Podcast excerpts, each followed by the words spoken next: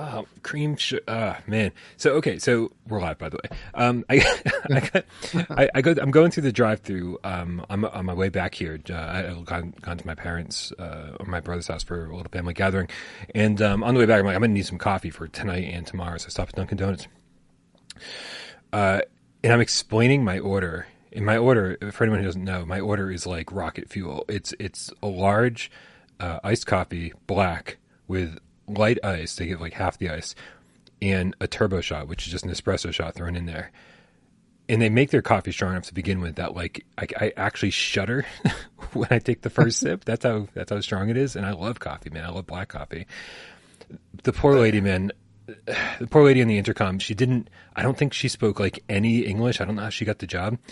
And it's like I'm sitting there for like five minutes just listening to her have a conversation with somebody else I'm like, I don't think I'm like, does she know that I'm here? And then, uh, and, and then she goes, okay, hello.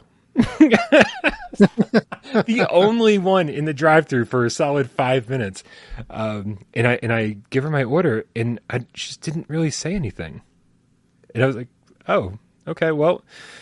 Uh, so I just pulled up, and I had to give her my order again, and uh, dude, I thought I was gonna have to get out and like go inside the building and make it show her what I was asking for. I don't. I like she seemed so nice and so friendly and so patient, but like the amount of English she spoke was almost nothing.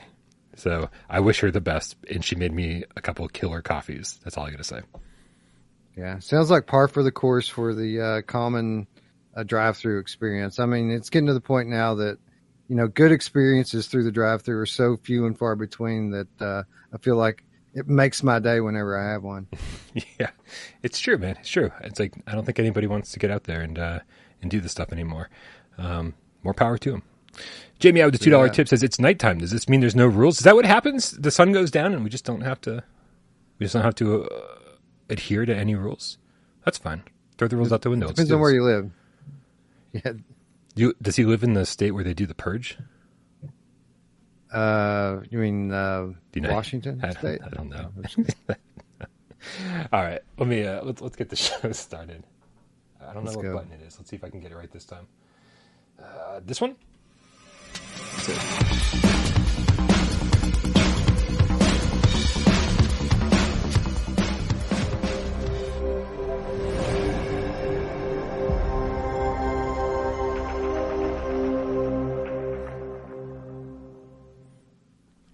This is PSVR Gamescast Live. We film live every single Monday, Wednesday, and Friday at 6 or 8 p.m. Eastern for your oral pleasure. If you don't like watching it live, I don't, I don't, can't imagine for the life of me why you wouldn't want to watch this live.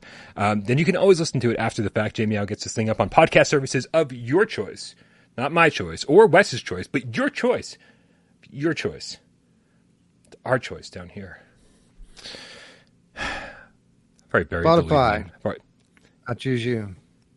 Choose Pikachu.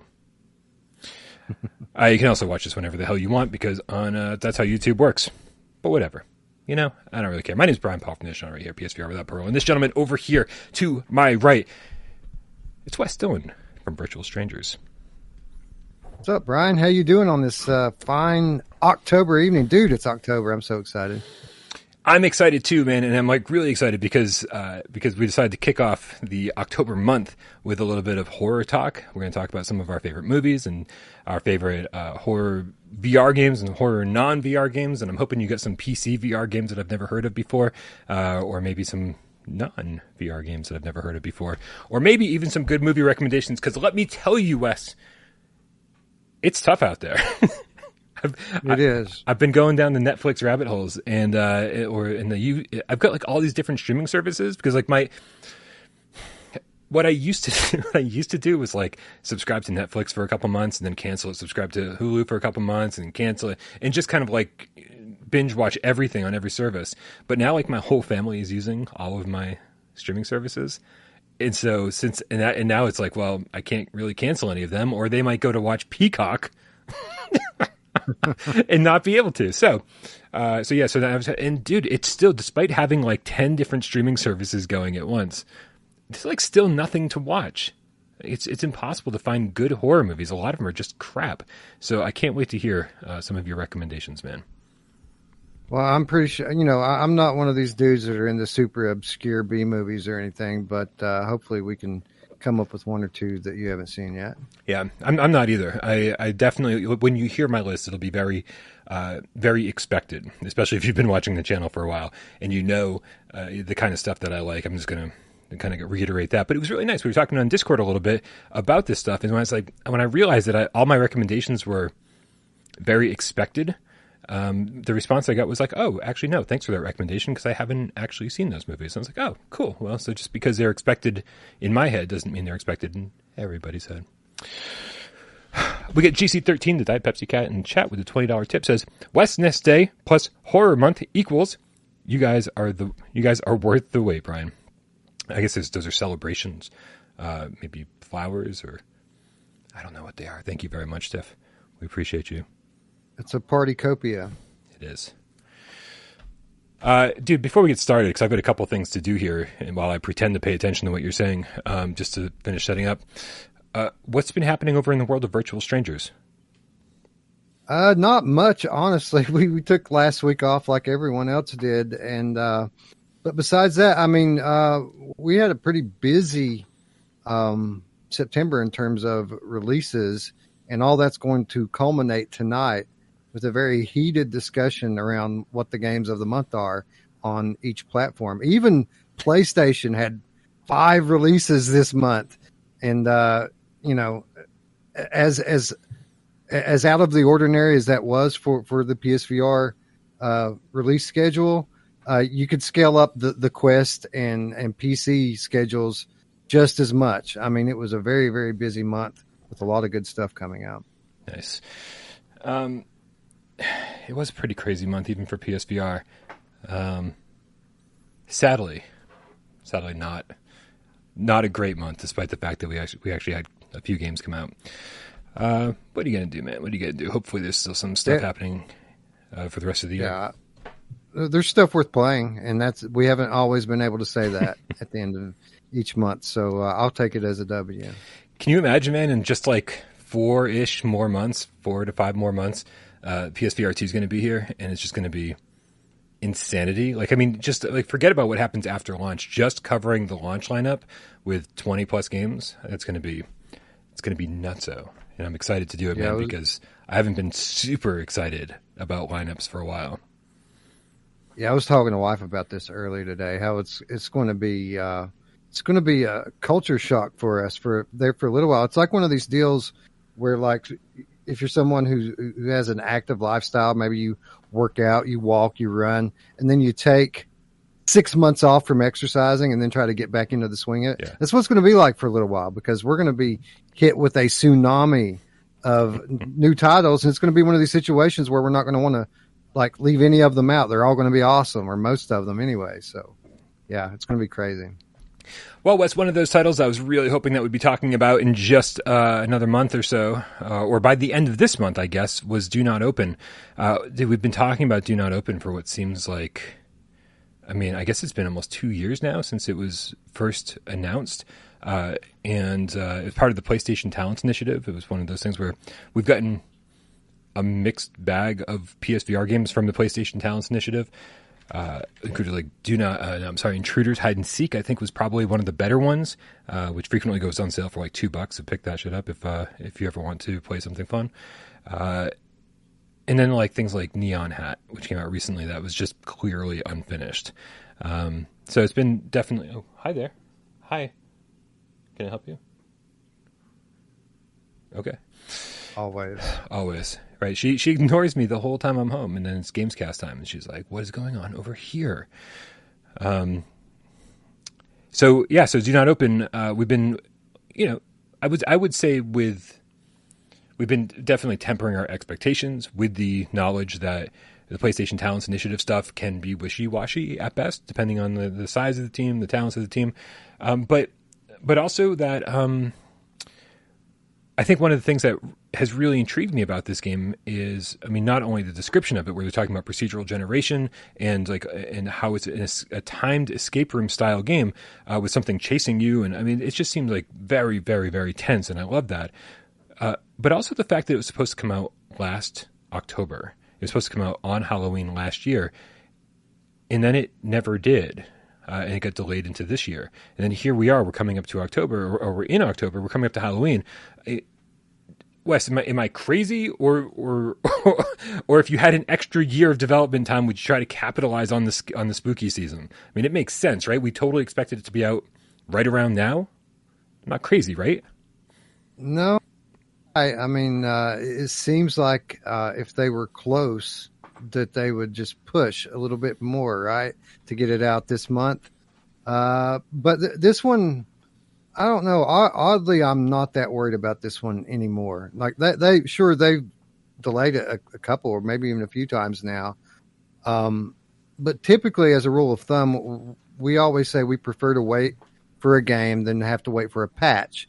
And I feel like uh, this game's going to be ready when we get it. And the reason I feel that way is because people are playing this game at, at trade shows now. Eric played this game; he was fairly impressed with it. Nice. So um, yeah.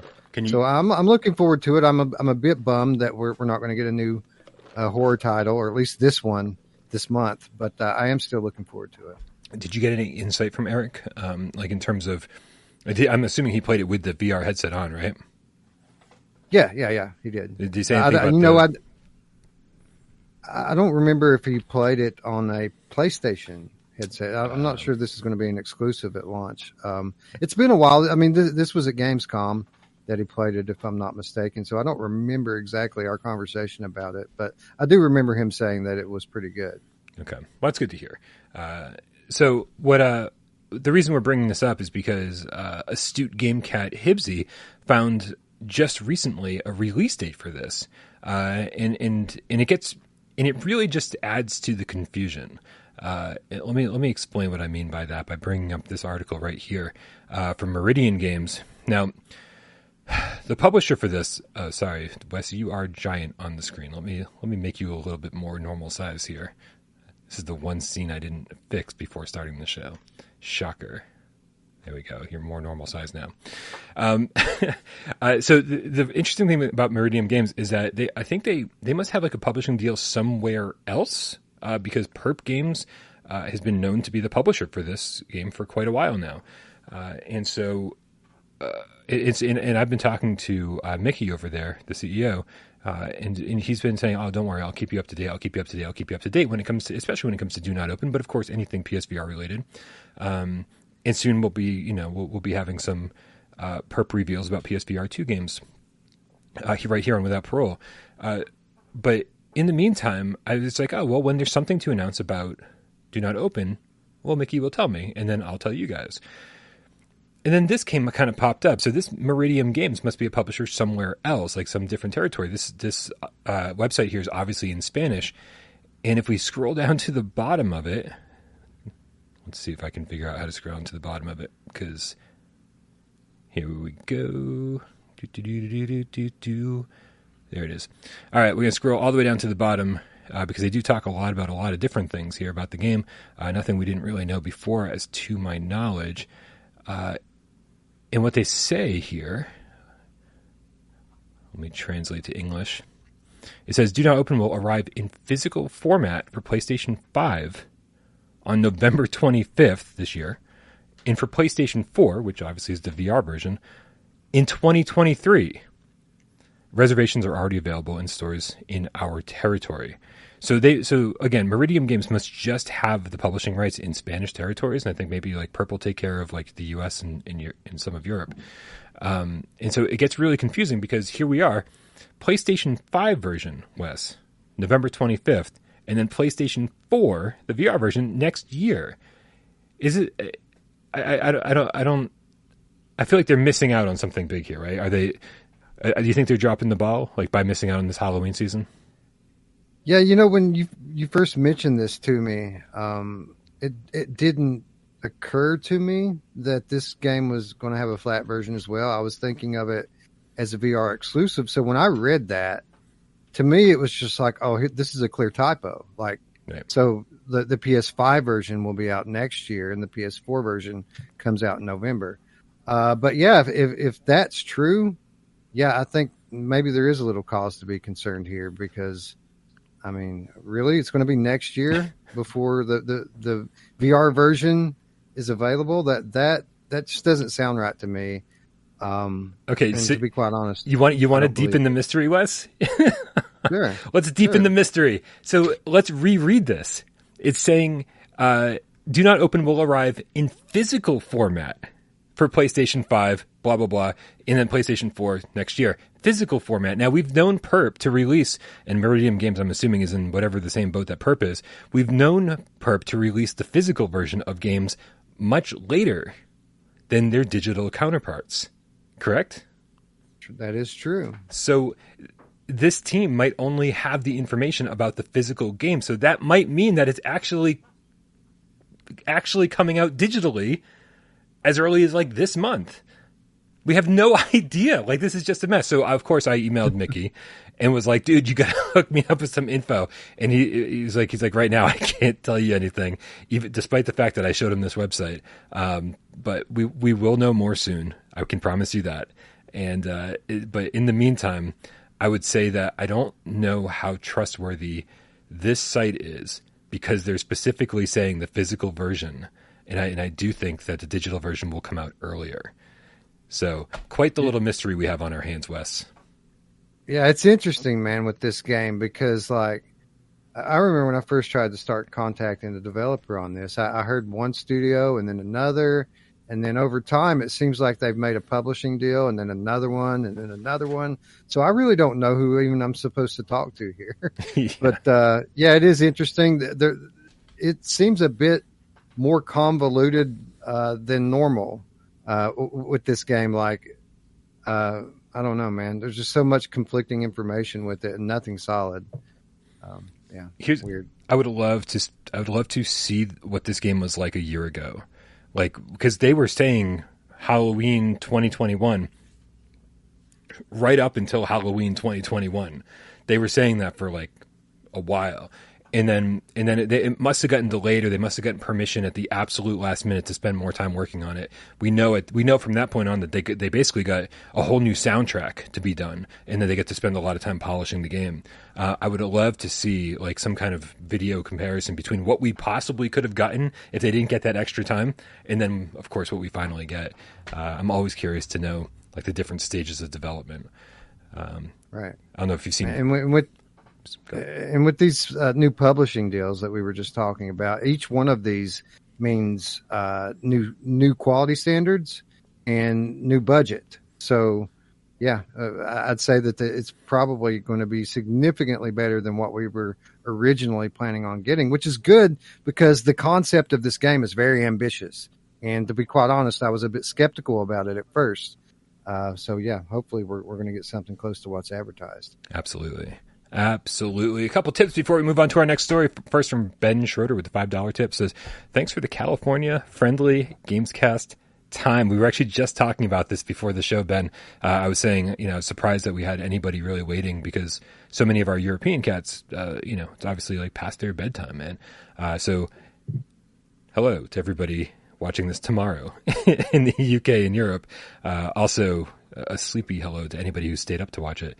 Um, it, it's always nice, yeah, because it is nice to see different people in the chat. Uh, but it's always sad that the people who tune in religiously aren't able to make it. We also got Professor Lilith with the five dollar tip. Says, "Do you want to fight with tanks, eagles, or your wits? Battlezone Eagle Flight or Werewolves Within? Vote on the Sunday multiplayer in the Discord. Uh, I don't know if you guys know this. If if you don't if you don't know this, then you're you're about to find out. Um, but Professor Lilith does this amazing thing every single week over on our Discord. If you want to join our Discord, click the link in the description below. While you're at it, subscribe to Virtual Strangers. The link is there too. Um, Professor Lilith sets up multiplayer meetups every single Sunday at 2 p.m. Eastern. Uh, there's all these games in your backlog. I guarantee you this. If there's games in your backlog that you've never played, uh, for multiple reasons. And probably some of those reasons are because you just haven't had any friends to play with. You haven't tried the Eagle Flight multiplayer. You haven't tried Battlezone multiplayer. Uh, this is your chance. join the Discord and get in uh, and uh, and talk to everybody in the multiplayer Sunday multiplayer meetup channel, uh, and uh, you'll get to finally play some of these games that might be sitting in your backlog. Um, what's your what's your vote on this? Battlezone, Eagle Flight, or Werewolves Within Wes? Uh, you're you're about to lose your shit. Battlezone, Eagle Flight, Werewolves Within. This is the list of games that I have never played. I've never played any of those games. Yeah, I know, right? Yeah, go ahead, kill me, kill me now, everyone. I, I, especially with Battlezone, people always lose their shit when I say I've never played Battlezone. Wow. Um, yeah, Yeah. sorry, I Ba- don't know. Battlezone. Is, I would, I would, I would say Battlezone looks the coolest to me.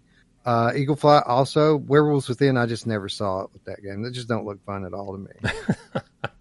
Well, I will say Werewolves Within is the type of game that I would normally hate uh, because it's really all about talking, right? But it's it ends up being a whole lot of fun. Like when you have to lie to your friends, like when you have to be like, "Oh, I'm the werewolf," but I have to pretend like I'm just a citizen. And then somebody says, "Well, no, you can't be because I am." And then you have to be like, "No way, that means you're the werewolf," and you just have to like call people out for lying when you know that you're the liar. Um, it's there, there's something very very special about that. Um, but it does it, it does require a good group of people. And that's why that's why i don't go in and just do play with randoms. When you go in and play with cats aka the people on our discord uh, it's it's a lot of fun. Um, in eagle flight's eagle flight's a good pick but uh, but i think the, the single player is where that game where it is with that game. So yeah i think i'd have to go with werewolves within. It's always a good time. But and you should join them on sunday wes Uh, yeah, yeah. Well, Sunday, maybe. I think I might be going back to work on Sunday, but maybe, maybe If- we'll see. if you are around. Uh, Gatorade23 with the $10 tip says, I thought I'd never catch a live cast with my new schedule. What a treat. Or is it a trick? right. Bye. All right, man. Enough of Do Not Open. Hopefully that game comes out this month because I could really use a good new horror game. What is going on? What what what is it? Well, uh, since, we uh, started reading uh, uh, tips, uh, Eric has joined us in chat, and I did ask him uh, how he experienced Do Not Open, and he played it on a Rift S. Oh, So it was VR. Yeah. That's all we got from him? That's all the dirt we Well, I got on Do Not Open in the chat? Come on, Eric. I'm sure. We, yeah, give us the the uh, the the uh, the dirt, man. What's up with it? Is it good? We know it's good. yeah. Um, Yeah. Also, I want to say uh, Paradise Decay checking out, uh, getting ready to go to bed. He had a Netflix uh, recommendation for you. If I can find it here, I lost it. Yeah, trying to find stuff in the chat is always a nightmare. I wish there was a way to organize Midnight the chat. Mass. He says, "Watch Midnight Mass." I feel like that was on my watch list. Um, I gotta. Can you clean yourself somewhere else, please? Please. Okay, you can do it right there. I'm fine. Midnight Mass. I'm writing it down. I'm to check it out. Thank you for the recommendation. All right, man. Let's get on to uh, the big story of the day, obviously, uh, which comes to us from the obviously very, very reputable site, thelink.co. Because you go for, I'm sorry, theleak.co. And, and, and Wes, you go to, uh, you go to theleak.co, right, for all of your daily video game news, obviously. Yeah, I, it's actually my uh, home screen when I open up my internet browser. That's exactly where it. Uh, I start my day every day. Yeah, uh, we're gonna we're gonna we're gonna take this one with a, a bit of salt. Um, the when it when it comes to you know let's let's let's just dive right into it. I, I don't know why I need to preface everything. There's no reason to. Uh, I'm gonna bring up the the leak.co up here on the screen so you guys can join in on the fun. Let's see. I should have all this ready ahead of time, but you know what? I don't. I don't. I don't. I don't. That's not it. Any second. We got Professor Lilith with the $5 tip says rumors that Battlezone doesn't work on PS5 are mistaken. The HUD between uh, fights is janky, but not game breaking. I've heard that as well, Professor Lilith. So yeah, if you do have it on PlayStation 5, doesn't seem like there's anything to worry about. I think we're going to be just fine if that's the game that ends up winning. Also, uh, guys, if you play Battle, if you play Battle Zone, I, I keep thinking Battle Wake and then Battle Tanks. Uh, it's just it's all these different. Yeah. Anyway, um, stay with your team. Like, don't go rogue. Don't try to flank enemies. Just stay with your team because the first thing you need to upgrade when you play multiplayer is your healing capabilities, right? And so, as long as everyone upgrades their healing abilities first and you stay together, you'll constantly be healing each other, which makes it easier to get through the game. The second one person goes rogue, it's all over, man. Don't do that to your team. Otherwise, you'll just be out there dead waiting to be. Don't do it. Don't do it. You will lose the game for everybody. That's my recommendation with Battlezone. Stay close to your team at all times and level up your your medic ability first. Done. Sounds like uh, sounds like evasion. Yeah. Same deal there, right? Same deal there, but I think it was only two player on uh on PSVR. Mm, so uh, right. so yeah, with this you get the four players and it's like, man, there's always one person just trying to like, I'm gonna go this way. It's like, no, come back, come back. Oh, we miss you already. Yeah. Uh, Mash Daddy Cool Eric says, "LOL, sorry." Uh, in regards to uh, "Do Not Open," he says uh, it was creepy as fuck, but a little janky. Visuals were cool. All cutscenes were flat. It was Rift S with a PS4 controller. nice. uh, yeah, I mean, so it's definitely uh, there's going to be no motion control support for that. That's been, I think, sort of obvious from all the trailers, but uh, you know, Resident Evil Seven did it okay, and I don't mind a little jank if it's probably like a twenty dollar game or something. I'm sure it'll be fine. I want the physical for this. I haven't collected physical uh, PS4 or PS5 games in a while, but I definitely want the physical for this. Be one of the last physical PSVR games I think to come out. Yeah, we paid an extra hundred dollars for that disc drive on our PS5 for a reason, right? We, we need to uh, right stick uh, with the uh, physical tradition. I my internet went out the other night, and, uh, and I was like, oh, I'll just watch some Netflix while I wait for the, uh, which is like uh, my brain is just broken when it comes to like what happens when the internet goes out. I don't know how to do things anymore, and so I had to like dig into an old box of like Blu-rays and DVDs to to be able to watch something. Um, so, by the way, uh, you can queue things up on uh, on Netflix. You can download them so that when that happens, you actually have stuff to watch. Really, even on the PS5. I'm not sure on the, uh, it, on mobile you can on PC you can. Huh. I would imagine that's probably the case. Yeah. I've never even tried that. I think I've heard about it and been like, why would I ever do that? I'm not flying anywhere. And then, uh, yeah. Okay. All right, man. Let's get over to theleak.co. There it is. Title says Half Life Alyx is coming to PlayStation VR 2. Now, before you get super excited, why weren't you already excited about this? we talked about this. Literally, I checked my breaking news report. It's from January of this year, nine months ago uh, I didn't I didn't break it. I didn't break the news story or anything. I just kind of like got together all the leaks and all the different sources. Uh, in nine months ago, it seemed pretty legit. So the fact that here we are in October, getting closer to it, and somebody else is saying it, I'm like, okay, maybe didn't need to be said, but it is sort of reassuring, right? Did I mean we we did and that, we did kind of just assume this was coming, right? Yeah, everyone assumes that it's coming, and, and to be quite honest, the, the, fact that we haven't heard anything yet, I was starting to maybe wonder about it a little bit. Uh, but now we we have uh, this obvious reputable source adding to the uh, to the stack on this one, so uh, all's good again. Apparently, you know, um, I wasn't so sure about this article that we're about to get into at first, but I'm then going back sure and yeah, well, of course, but uh, going back and uh, looking at some of the things that you cited in your video, mm-hmm. uh, it certainly lends credibility to this, right? Because you know, especially the thing from Coomer, um, you know, he seemed to kind of be alluding to something that he couldn't really talk about. Uh, and from what we're hearing from this, it seems like maybe at the very least there were active negotiations going on at the time. So yeah, yeah, man. Uh, so let's see here. This is from Stefan Elmart uh, over at theleak.co. Our source is confirming the rumors the PSVR 2 due out early next year is due out early next year. While no price has been announced, both specs and previews have been released, and journalists who have tested the new VR set have been very positive. But what about the games? Horizon Call of the Mountain has been pushed hard in promotional materials and it seems to be the PSVR 2's biggest exclusive title, and third party companies have jumped in on Sony's second machine, VR machine, with titles such as Resident Evil 8 and No Man's Sky.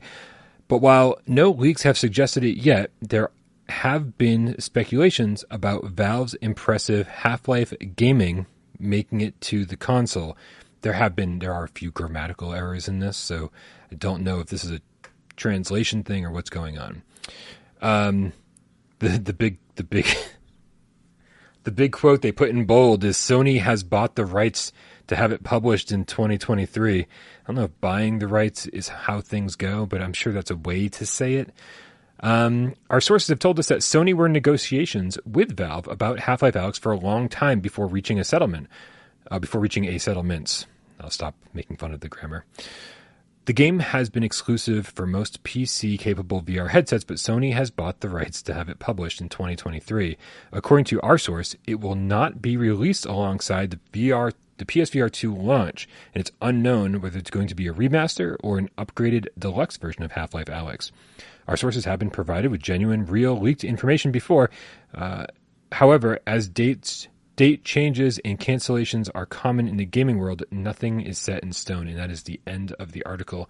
Uh, I think bigger than the fact that the game being yet again rumored to come out for PSVR 2S is that uh, it's not going to be a launch title. Right. Well, I mean, if this if this source, the source, is uh, to be believed, um, they apparently just came to a deal recently you know, they've been negotiating for a while and they finally came to a deal. But what that means is, I mean, if they didn't have a deal in place, they haven't they haven't been working on it. So, uh, or at least we could, we should assume that they haven't been working on it. Maybe they have. Maybe Valve knew all along that they would strike a deal and wanted to go ahead and do some kind of baseline stuff. But what that means is, you know, it's not going to be out in four or five months. So that doesn't come as a big shock. Uh, and I think if it comes out anytime next year, I would call that a big W for sure. Oh, I totally think so too. Um, actually, I think there's just no reason for it to be there at launch. I think one of the great things that sells consoles and sells peripherals like this is when you're able to uh, show people what's coming, right? Yes, here you go. You've got two massive titles at launch, and, and maybe they've got more massive titles planned for launch. But honestly, I feel like every successful console really just needs that one system seller on day one, right? I mean, I think we have two minimum. I think with Call of the Mountain and Resident Evil Village, both likely being launch titles, uh, I think that's enough to sell most people. And then if you then if you you know put that sizzle reel out there and you say and, and coming up, you know, uh, holiday 2023 is Half Life Alyx in this game, and oh, Resident Evil 2 remake is going to be first person VR and whatever, and you just kind of like show people what's coming that's enough to sell headsets even if the game's not out. And you also don't want to cannibalize sales on launch day of, of all your all these big successful AAA titles, uh, things that are going to sell. Uh, you know, like especially when you have like dry periods. Uh, where we had a ton of dry periods in PSVR, where I think a lot of people bought certain games just because there was nothing else to play, uh, and so I think these AAA titles are going to not only make it feel less like that's a thing, but also give us more to play when maybe there's droughts happening, if that makes any sense. It does, and you know the, they've relied heavily on third-party um, titles to kind of carry PS5. You know they've kind of scaled back what they're doing uh, from a first-party perspective. They've typically had uh, they've kept two titles in the queue that that are coming, two big first-party titles that everyone's excited about, and uh, when one comes out, they'll announce another one but most of the you know the big future hype and, and promotion that they've put out there have been have, has largely revolved around third party titles. So hopefully this is true, and hopefully they'll start to leverage the power of a, a title in a franchise like this soon. Because I mean, even if they say it's coming a year from now, people are still going to get hype. People are still going to buy the system just for that. Um, I mean, people will pre-order if it's like PC players who already have the game, if they announce that there's a remaster coming or like a special edition, um, PC players will buy in. This is like a one of those franchises that has a, a massive following and a very loyal following. So it's a big deal. What do you think? Uh, I mean, because the game wasn't. I got. I. It's. It's been a little bit here. Was was Half Life Alyx like a 2019 game for PC? Uh, yeah, that seems that sounds right. It's been out, uh, yeah, about three years. That's correct. Does do you think that it needs any kind of remaster, or do you think bringing it just directly from Steam and, and having it be literally the exact same game running at the highest PC specs is uh, is going to be enough for people? Oh, it says March twenty third, twenty twenty. So I was off by a year, so two years old. Yeah. Okay. Um, It'll be three by the time it comes out, I guess. By the time uh, PSVR Right. two comes out. Right. Um, it doesn't need a, a graphical upgrade at all. It's still probably the best or one of the best looking games graphically in all of VR.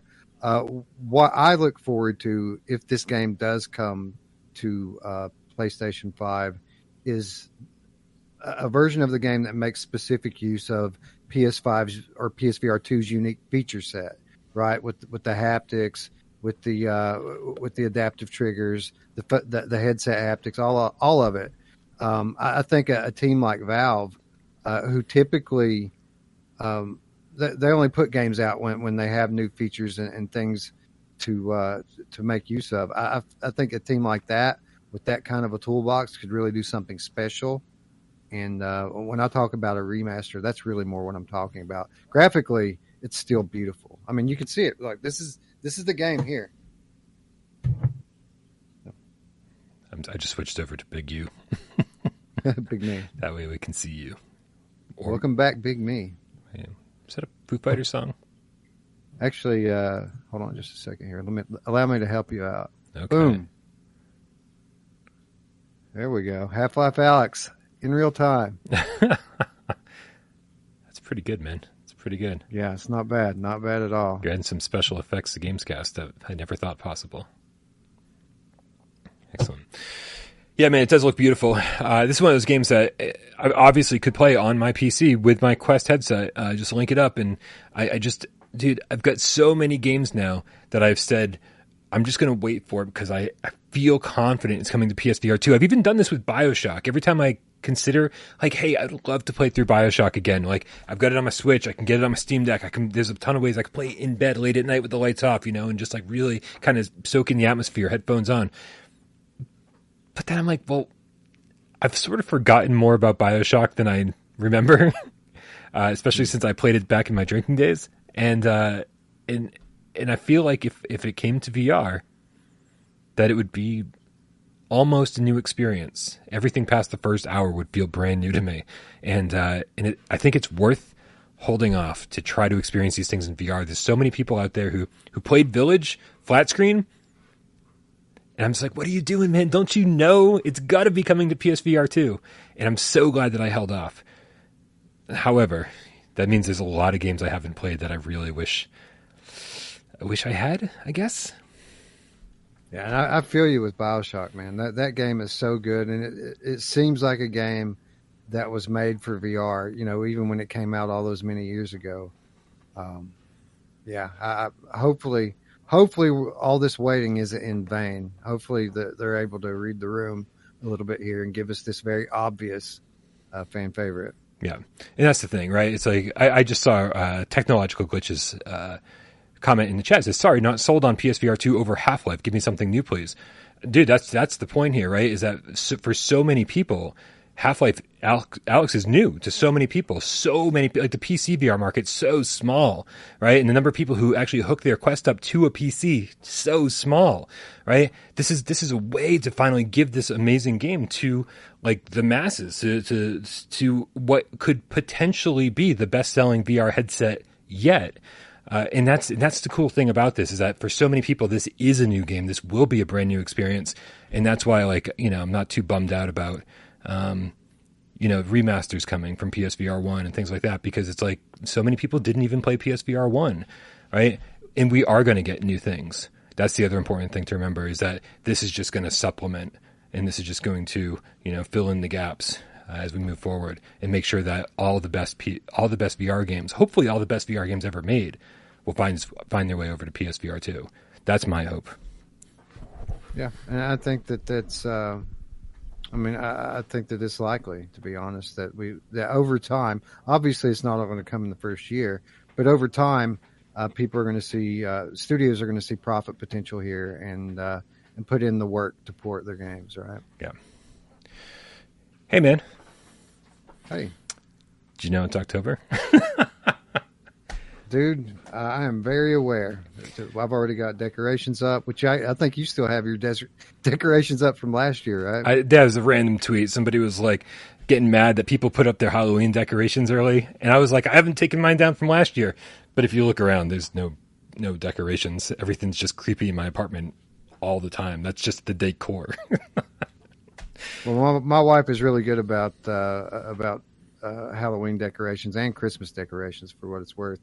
And uh, yeah, she she got started on it last week, man, and then it's still coming. Nice. Shout out, wife. Have you? Yeah, shout out to your wife for sure. Um, have you have you started celebrating Spooky Month? Uh, like, have you have you gotten into any movies or scary games or anything to kind of kick the month off?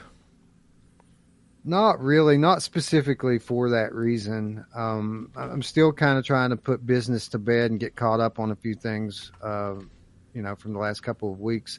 Tonight, tonight's episode, after we get this one out of the way, then I'm going to be completely caught up and clear to kind of do a little bit more what I want to do. Uh, so no, not really, not yet, but uh, we're almost there. Excellent. Yeah, I mean, like I said, I've been having a little bit of a little bit of a problem kind of getting started uh, when it comes to horror stuff. Uh, I, I feel like I spend more time looking for something good on Netflix to watch than actually watching.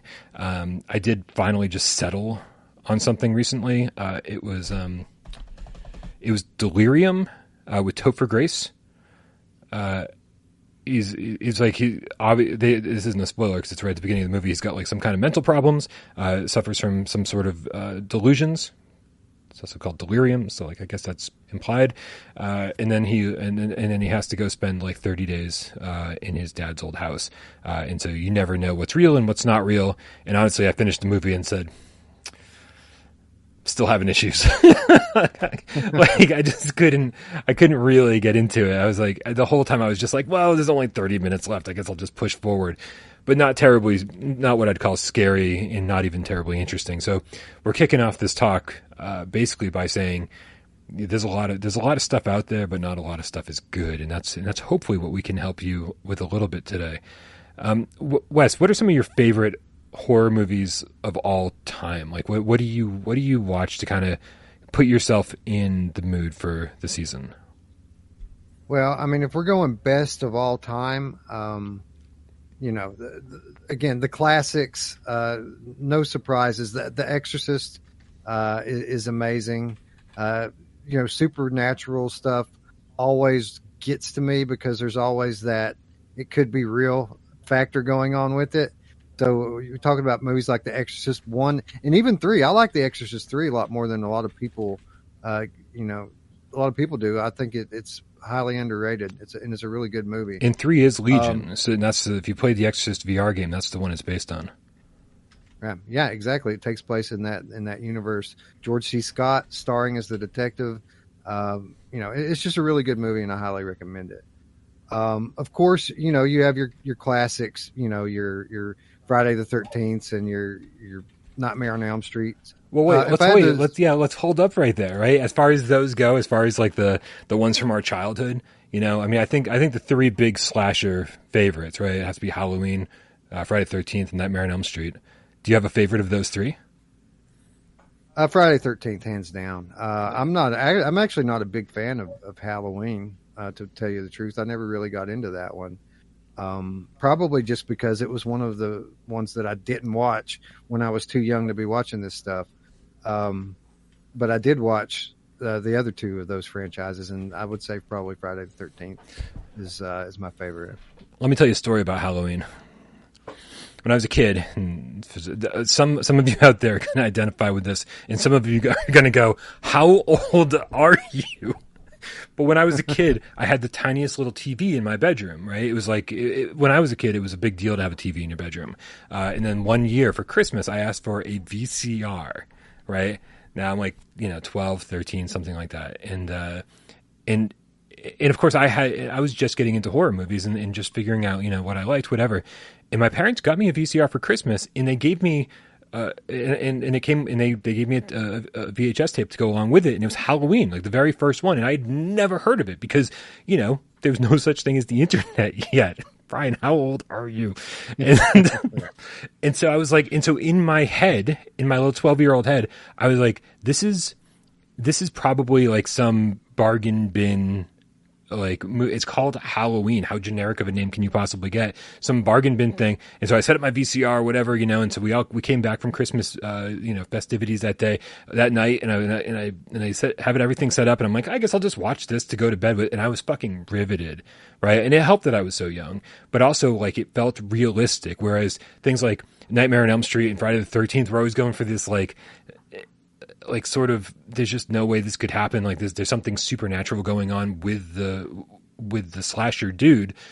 Uh halloween was just for the most part the most realistic one of, of that group. Uh michael myers obviously has like some superhuman powers but that's you know be, beside the point.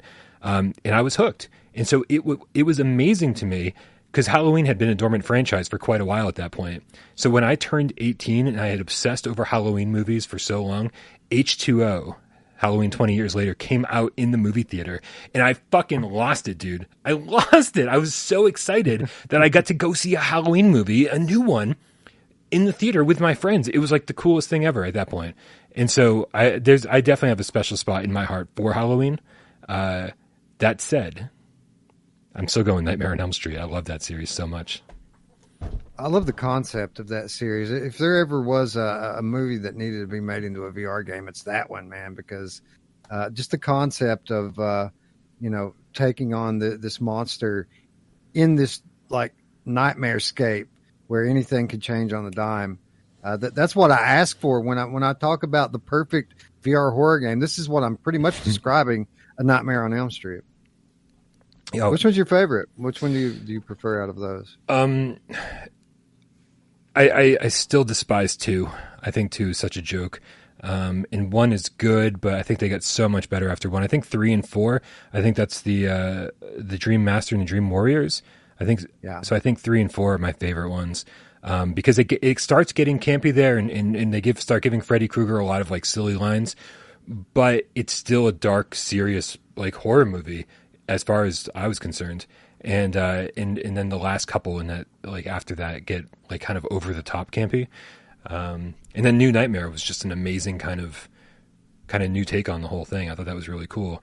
Um, but yeah, I would say I would say three and four are probably my favorites. I could go back to those and watch those every day.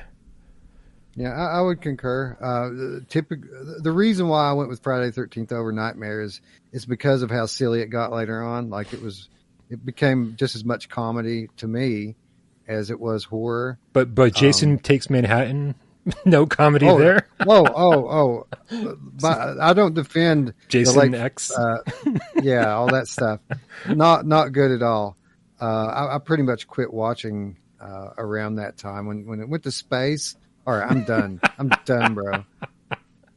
Yeah, I saw I actually saw Freddy versus Jason or Jason versus Freddy, whatever the fuck it was, in the in the theater, and I was really high. Like I mean, like really high. I remember being getting so high with my friends in our in the car in the parking lot that when we walked in, the dude like took our tickets and said theater six to the left, and we walked in and went right and went where the fuck is theater? What number did he say? I mean, we like we we had a hard time getting to the proper theater. Like we were already in the building.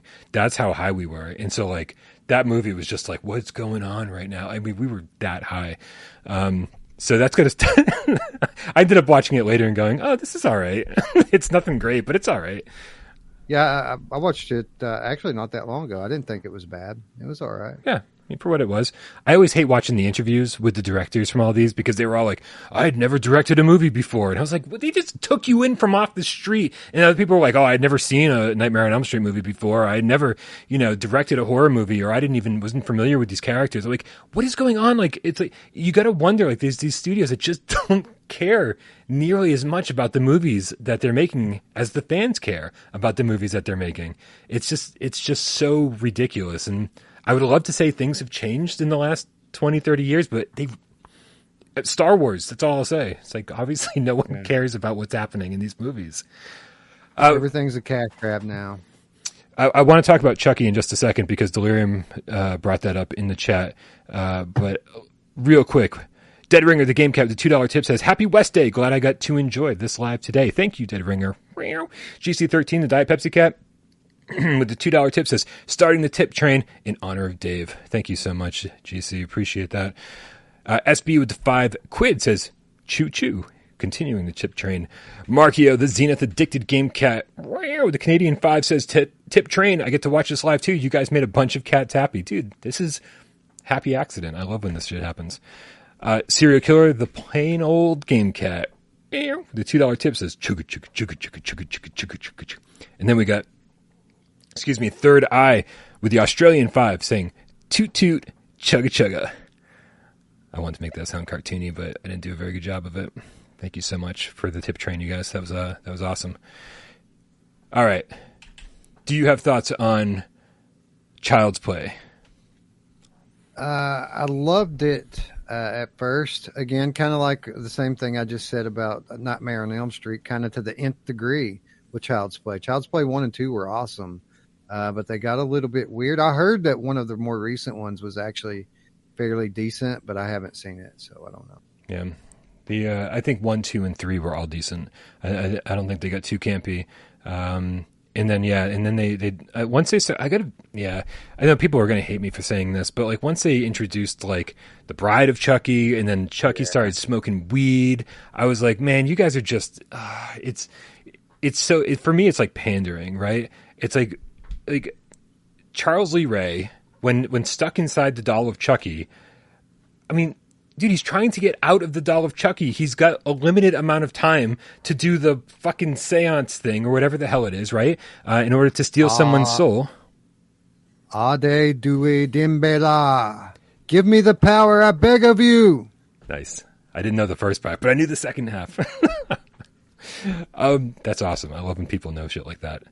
Um, he's not hanging out, getting laid, and smoking weed, man. Like, I'm sorry, he's not. Like, and I know I'm like trying to bring too much realism into a horror movie about a dude stuck in a doll's body that's trying to kill people. But come on, man. It's just, it just gets, it's so campy. Um, there were a couple more like realistic, more recent ones, uh, that were okay. Uh, and then I gotta say that I've only seen a couple episodes of the TV show Chucky, uh, which I think is on the Sci-Fi Channel really fucking good. Really good. Really? Yeah, but wow. but that's only the first couple episodes. I hear they bring in like the Bride of Chucky and do start doing stupid shit pretty soon. So I, I, I can't thoroughly recommend that without having seen the rest of uh, season one. Um, wow, that's interesting to hear you say that. That makes me want to go watch it now. well, at least the first couple episodes. Um, right. So, despite the fact that we just talked about a lot of older horror movies, Wes, um, I got to say that I, I just I love modern horror movies more than anything else. I feel like the uh, I feel like the special effects and, and, and things have gotten darker over the years. I feel like uh, directors and, and, screenwriters have like learned how to make horror movies scarier uh, and a little bit more realistic uh, over time. And so I actually do prefer some of the more recent ones. Uh, and the ones that come to mind immediately are everything in the Conjuring universe.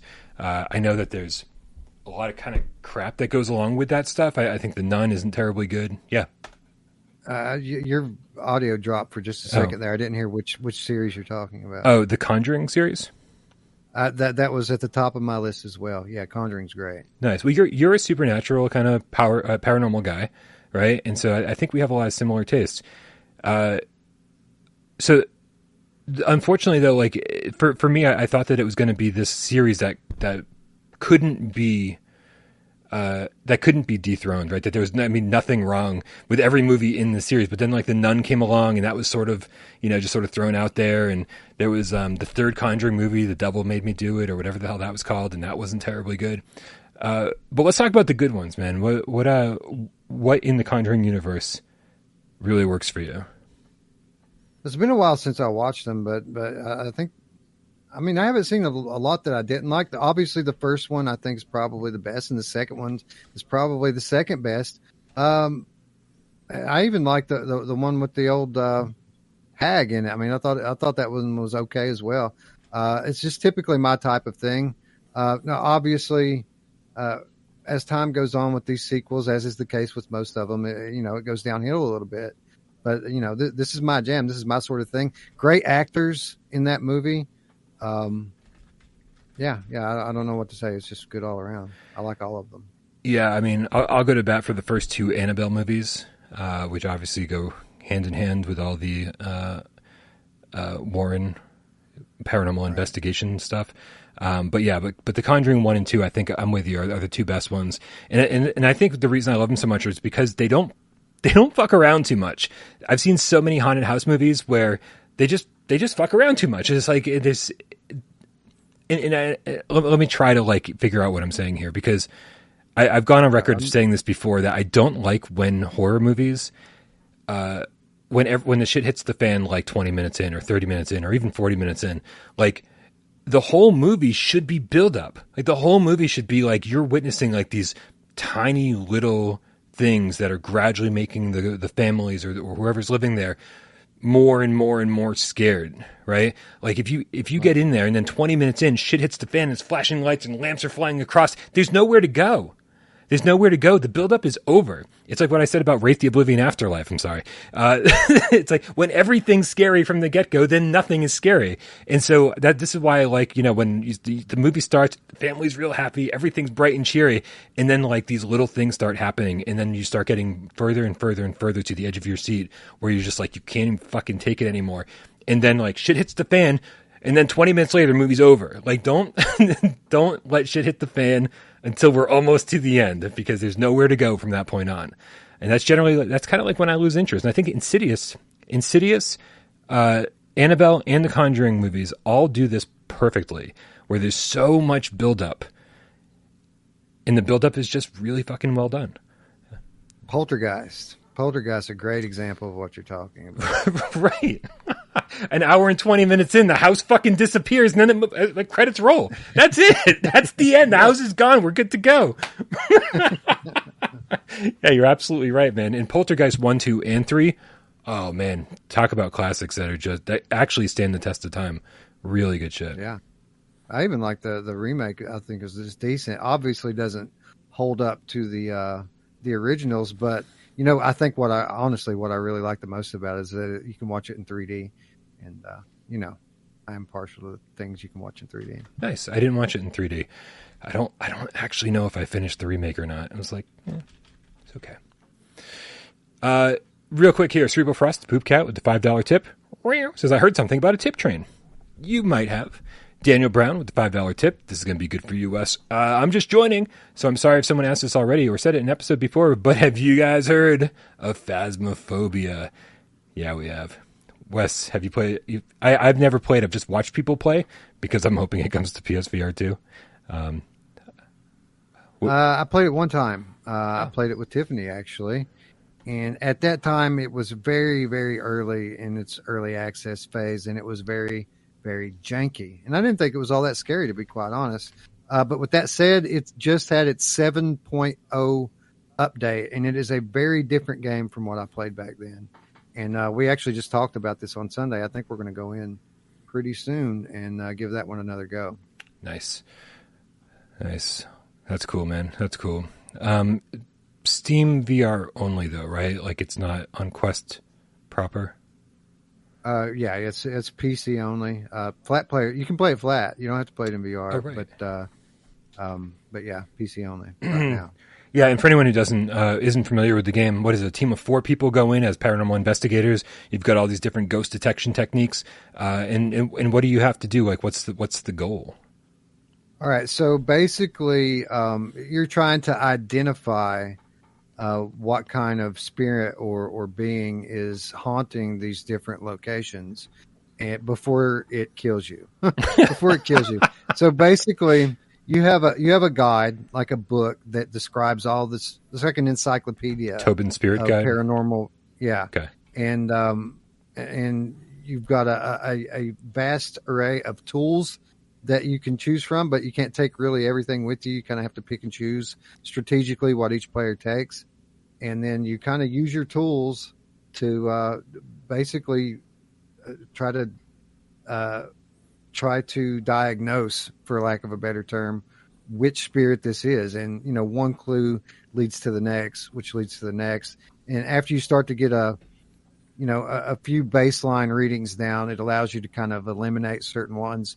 Then you can go back and, and, and really uh, pick a, a, better tool set to further refine uh, your clues. And you, you basically, uh, you have to guess correctly um, before you're all dead. So. Yeah, it's one of those that I uh, looks look to me looks terrifying. Uh, but uh, normally multiplayer stuff isn't terribly scary uh, to me, but still, every time I've watched somebody play this, there's always a lot of screaming and a lot of people running around. And uh, yeah, so I'm I'm very curious about this one, about playing it for myself. I feel like I know quite a bit about the game just from having seen people play it for so long. Uh, really, really hoping that, despite the fact that they're not saying anything about a PSVR 2 release, in fact, saying that there is no plans uh, for a console port yet, I'm hoping that they're just being coy and being quiet. Uh, because if I was Sony, I'd be courting these guys big time. For sure. I'd actually be courting them for an exclusive console release because never mind the VR version, just uh, bringing it to PlayStation 5 over uh, Xbox would be, I don't know, be a win for horror fans, I think. Well, I guess not a win yeah, for Xbox horror fans. Hmm. Yeah, and if you've got a, a, flat version that you can sell to players, I mean, wh- where better to take your game than, than Sony's ecosystem with the hundred million plus players, you know. Yeah, and you know, especially with the hybrid model, so so many uh, so many games will be playable in VR and out of VR, and now games that you can play co-op in VR and out of VR. Sounds sounds pretty good. Matthew Longo says Sony only cares about PC now. Let's fucking hope so, man. Then they can sell a ton of those PSVR two headsets. Let's hope they care about PC. They're also making a goddamn fortune selling games, five year old games. on PC as new games. Uh, we'll say I've been, I love it. Man. Me too. Me too. I've never cared about PC in terms of like exclusivity. Bring all your games to PC, man. Make make that PC money. I'm playing Days Gone right now on my Steam Deck. Uh, it's, it's, it's my new home. I I, uh, I, plug away about an hour or two a night, and uh, and just dude, I, want, I I really enjoy living in that world, and I really want to like I'm so excited to every single time I get a new skill point to see where I can put it, uh, to kind of just explore that world. And I don't even care about the story. Like I actually care nothing at all about the story. I, I just like going from one place to another and what's going to happen to me on my trip from one place to another. Am, you know, am I, I going to find some nests to burn out? Am I going to find whatever? Uh, it's the only flat screen game I've cared about in a while. I tried to start God of War recently, and it, it didn't grab me. It's very, very fucking cool, but it just didn't grab me the way that Days Gone grabbed me. So that's what I'll be playing for the next year. if I play an hour a night, yeah, pretty much. So, yeah, I've had my eye on that one for a while. I haven't played it yet, um, but it's on my kind of uh, mod list because you can play it in like 3D uh, on on uh, PC. So I have been looking at it. I had to give a shout out to uh, Jay Meow because I was just going to play it on my PlayStation 5 and probably end up not playing it. Uh, but when I got the Steam Deck, Jay Meow was I was I was t- telling him I was considering picking it up, uh, and he grabbed it for me uh, as a nice surprise. So thank you, Jay, publicly. Awesome Tatum with the five dollar tip says for the game cat jack o' lantern, it shines brightly at night. et.2k9.now, the $2 tip says, looks like the first tip didn't go through. Oh, I didn't, oh, I didn't see your first tip, so maybe you're right. It didn't go through. Um, don't know what happened. All right. Oh, I'm going to give, dude, before we talk about any other horror stuff, I want, I want to give one final recommendation for movies. Um, and that and this is a weird one for me because slasher movies usually are not on the top of my list. Uh, but when it comes to slasher movies, I went to see Hell Night in the theater when it came out a couple years ago. Or sorry, not Hell Night, Hell Fest, different movie. Hell Fest. definitely like this very much uh, amusement park, random teens uh, in a slasher. Like I mean, like uh, just it is a about as generic as a slasher movie you can get, but it's everything I wanted from a slasher movie. And I think again they they didn't overcomplicate it with anything. And I think it's I think it's actually scarier than most slasher movies. Uh, they did a pretty good job with this one. Uh, have you seen it, Wes? No, I have no idea what you're talking about. Hellfest. Check it out. It's uh probably it might oh, be might be my favorite slasher movie ever. And plus, it's an amusement park themed one, so it's sort of like what I want from Rush of Blood 2. Uh, yeah, I heard about that. Maybe from you. Uh, someone actually did recommend that to me fairly recently. Now that I think about it. Cool. Uh, so yeah, if we're moving on from movies, uh, really quickly, I want to throw ten out. Uh, is, this, um, are, is this on Virtual Strangers? Are we on your channel right now? I'm not going to talk about any. I'm just going to I'm going to list names here. If we're talking about old stuff, Evil Dead 2, of course, um, Texas Chainsaw Massacre uh, is great just because of the vibe and, and the whole B movie aesthetic. I love it, and I love Texas Chainsaw Massacre 3 just because it's funny. What about it's a funny what movie? about the remakes or the remake? Um, I think it was. I, I- I've, I have fuzzy memories of that, but it, I, I seem to think it was all right, Yeah. if, if I recall correctly. Uh, newer stuff, um, Creep is pretty good. I, that used to be on Netflix. I don't know if it still is, but that's a, a pretty good movie. Creep's and good. um, As Above, So Below. I love that movie. I think that movie should be a VR game. I think it would be a great VR game. And um, the original Saw is a great horror movie. I'm glad you said the original because I think that series fucking fell Yeah, off a cliff like literally on the Yeah. second movie.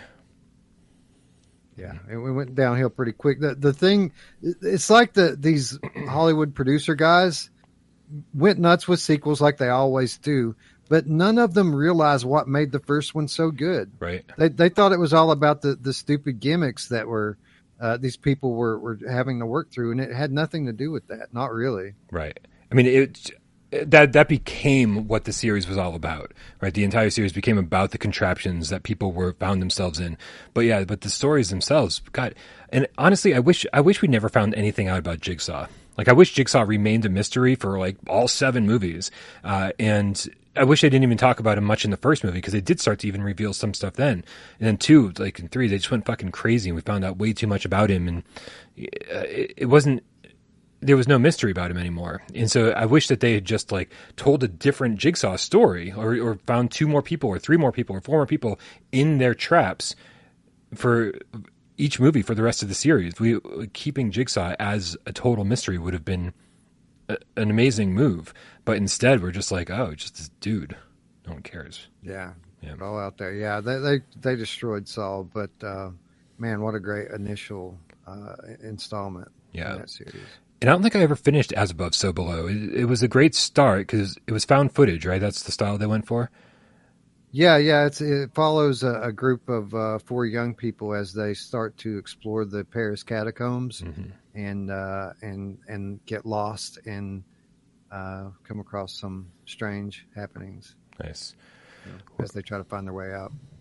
Well, we're going found footage, and I guess I have to say Paranormal Activity. And I know, like, I, I think Paranormal Activity gets shit on way more than it deserves. I think it's obviously low budget. Um, and I don't think the movies get better as they go by any stretch, but I think if you like the first one, you'll like all of them. Um, and I, and, and I did find, I did find them interesting, right? Because even when nothing was happening, they train you to like just your eyes are glued on whatever's happening in the background. You're always looking for something moving. You're always looking for something out of the ordinary. Uh, and and because of that, because they train you to be on high alert, like even when the movie's not terribly good, you're like still enjoying it. Um, I don't know. What do you think, man? Is Paranormal Activity overrated? No, no, I, I liked it at, at the time. It's been many years since I watched it, but I have fond memories of it. And eh, and for what you're saying, yeah, I, everyone that I've watched has been pretty good. Now, I I, I seem to want to think maybe it's Final Destination that I'm thinking about that kind of fell off and then got better again. Oh. Uh, yeah, maybe that's what I'm thinking of. I think I've only seen the first two, and they seemed like the i- same identical movie. Uh, it was Yeah, like, oh, it was just a different different. accident. but here, here we go again. What What did you think about Hostel? Did you like Hostel? I did. I didn't. I did not. You didn't. Uh, and here's why. Uh, because um, because for me, it seems like the and th- there is a there is a group of people that this appeals to who really enjoy just like gore in movies. And, and correct me if I'm wrong, man. It's been a long time since I've seen it. So like if if I'm Well, it's very gory. yeah. Okay. I don't know if I was just misremembering, but I didn't find it to be uh, like exciting or scary. I just found it to be gory. Uh, and so for me, like it needs to, there was something missing for me. Like I was like, there's a key element that this movie didn't have. Uh, but it was a long time ago, and I've and I've always considered maybe I need to give this series another chance. What what I liked about it was it kind of delved into that whole human trafficking thing. Like the, the gore was super gory, and yeah, that, that's a big part of it. But uh, what I liked about it is this kind of idea where, you know, you know, young people say, "Fuck it, I'm going to go backpacking in Europe," and then they get kind of, uh, you know, snatched up into this world of the super rich elite, hunting them and, and mutilating them. Uh, it seemed like a, a, very scary concept to me. It's like again something that could really happen. You know, uh, we don't know what's happening out there. People go missing all the time. You know. Hmm. Uh, Cerebral Frost in the chat says, for all of its other problems, I really like the monster in Smile. And I saw Smile recently, and I think I said this on Gamescast. I watched it in the theater. It was my birthday present to myself. I got to see it on the 27th, a couple days before the official release, and I was I was bored out of my skull, man. Like I was like I wanted to I wanted this to be a great horror movie, and it was just nothing. Everything good was in the trailer uh, and everything between the scenes in the trailer was really kind of painful. Um, and then the ending was just in my book garbage. But I, yeah, the monster was kind of cool, I guess. I guess. But after so much disappointment leading up to it, you didn't see. Okay, I mean, I'm I'm I'm here. I'm, I'm, like, you didn't see Smile, but like you've heard of it at least, right? You've seen the the previews for it. No. Ah. Uh, oh. I'm blanking on it, man. Like it seems familiar, but yeah, people with yeah, really big unnatural smiles. That's pretty much the whole trailer. So. oh. oh, there's been some weird ones this year. I, I don't remember the names of any of it, but like the horror movies that are out this year, all have this kind of weird vibe to them. I don't know what it is. I don't know. I can't think of other ones for some reason, and uh, and I think the last Halloween movie killed my, uh, pun intended, killed my enthusiasm for the next Halloween movie. I don't think Halloween movies have been all that great since H2O, unfortunately. Uh, so, what? Alien. We, we, didn't mention Alien, how great Alien was. And it was on my list, too. I actually had that. We, we, we kind of ran long. Um, let me ask you yeah, this, no, Wes. I've I've seen Alien and Aliens. There's a lot of there's a lot of classic movies that I have not seen and that I've missed out on, including the rest of the Alien movies. Aliens is obviously more of an action flick than the first one was. The first one was obviously more of a horror flick than the second one was. Do they get back to horror at any point? Are there any other Alien flicks I should be checking out? I kind of fell off like you did too, and I've liked every one of them that I've seen. Uh, I, I want to say that, um, man, I don't know. I, Aliens Resurrection keeps coming to mind when I when I think about it, but I mean, again, these are very fuzzy memories. The first two are really what I'm referring to, and people always get into this big debate about this one versus that one. I mean, if you put my back to a wall, the, the first one's better, but I like both of them. They're both very good. Okay. i have to check them out. Some of the other ones. Matt Longo says they all suck after the first two. I like them. I liked all of them, to be honest. I, I just like the series. Nice. Yeah, and I've been I've been meaning to check out Prometheus too. Prometheus was good. Yeah, yeah this wasn't bad. Um, quickly, uh, Midsommar, awesome movie. Uh, Mandy was good. Uh, highly recommend Mandy. Yep. Um, yeah. Okay. Midsommar was great. What, what, was the first one? Hereditary, the the one before Midsommar that made by same team. I think it was Hereditary. Yeah, also yeah, Hereditary. That's that's the one with the little girl, right? like I don't the little girl at the beginning that, that, that she sticks her head out the car window and I'm blanking, man. I've seen it and I just don't remember anything about it. I kind of remember the ending sequence a little bit because it was super tense, but uh, I'll have to. I, I, I should put it on my list to go back and rewatch because it's not ringing a bell like the little girl with the head out the window. Her maybe I'm thinking of a different a different a different movie. I don't know. No, I just got the worst memory of all time. That's probably what it is. Yes, Hereditary has the little girl says Tatum. Yeah, that's what we keep Tatum around for. Really, he just makes sure uh, everybody's brain cells are firing properly. All right, man. But we could talk about movies all night, but uh, I mean, we could and just save the video games for something for another time. yeah, um, it might actually be a good idea okay. because, like, as long as the movie thing was, I could go just as long on games. You know. All right. Well, you know what? This is perfect, man. Like, we've still got a couple more weeks. Uh, obviously, we've got a few more weeks left in October. We can we can do uh, we can do Wes and Brian's favorite flat screen games uh, on next week. We can do our favorite VR game, favorite horror VR games on the following week. Uh, we we can make a whole month of this stuff. So, uh, so I think that works nice. out perfectly. In that case, are we forgetting any movies that we need to talk about? uh yeah, I had some. Um, actually we glossed over a lot of them. Like like I talked about Evil Dead Two, and didn't talk about how awesome Army of Darkness is, Oh, right. or the Evil Dead remake, which I which I really thought was good as well. That's okay. Awesome to hear because uh, because I actually I think I had purchased the Evil Dead remake on a PlayStation sale back when they were still selling movies on their uh, on their PlayStation store, and so I just got it sitting in a library that's going to disappear soon. And I've started a couple times, and but in the back of my mind, I've, I, I hear voices of people. I mean, kind of all day, every day, but but specifically for this one, they say uh, that it was terrible, uh, and so Well, you're saying not- it's good or decent. Uh, it's it's decent. It's not it's not going to live up to the original. So you know, temper your expectations a bit. But I, I think I kind of went into it expecting it to suck, and when it, I, I kind of liked it, maybe that's kind of what's sticking with me here. But uh, yeah, I thought it was decent, man. I- It it really kind of it does kind of suffer from this. It gets going a little too quickly. Like it, I, I'll- I will say that, but it, it, it's a nice you know, semi-modern uh, demonic movie with the Necronomicon and all this shit that really scares me. Uh, I like the effects in it. Uh, I thought it was uh, uh, shot really well. Um, the actors are kind of shit, but I mean, that's not why you watch Evil Dead anyway, right? No, I guess not. Um, it, it's not as funny as, as like you know the, there was a lot of comedy in the original Evil Dead. It has none of that. Like it's it's not Bruce Campbell at all. This is more of a horror movie. and that makes me happy because I, I really, I, I always hate. I don't hate, but when I say that, you know, the paranormal and supernatural stuff is on top of my horror movie list, and then a little bit further down are the slasher flicks, and a little bit further down, like pe- most people, I feel like really enjoy the the B horror stuff and, and the campy co- comedic horror stuff more than I do. Like Shaun of the Dead was an amazing movie, right? Amazing movie. Uh, and what and what was the one about the? Uh, it was like the romantic comedy about the, the the zombie. What the fuck was that called? I feel like Tatum's gonna I tell me in a second. Yeah, I remember what you're talking about. I don't remember what it was called, but I know what. Warm Bodies. Could that be it? Maybe. And so and and so like I appreciate those, but they're always like I appreciate them less than the the horror movies that take themselves really seriously. Um, and so uh, and so I so I might actually like the Evil Dead remake more than the original, even even though that's probably fucking sacrilege, right?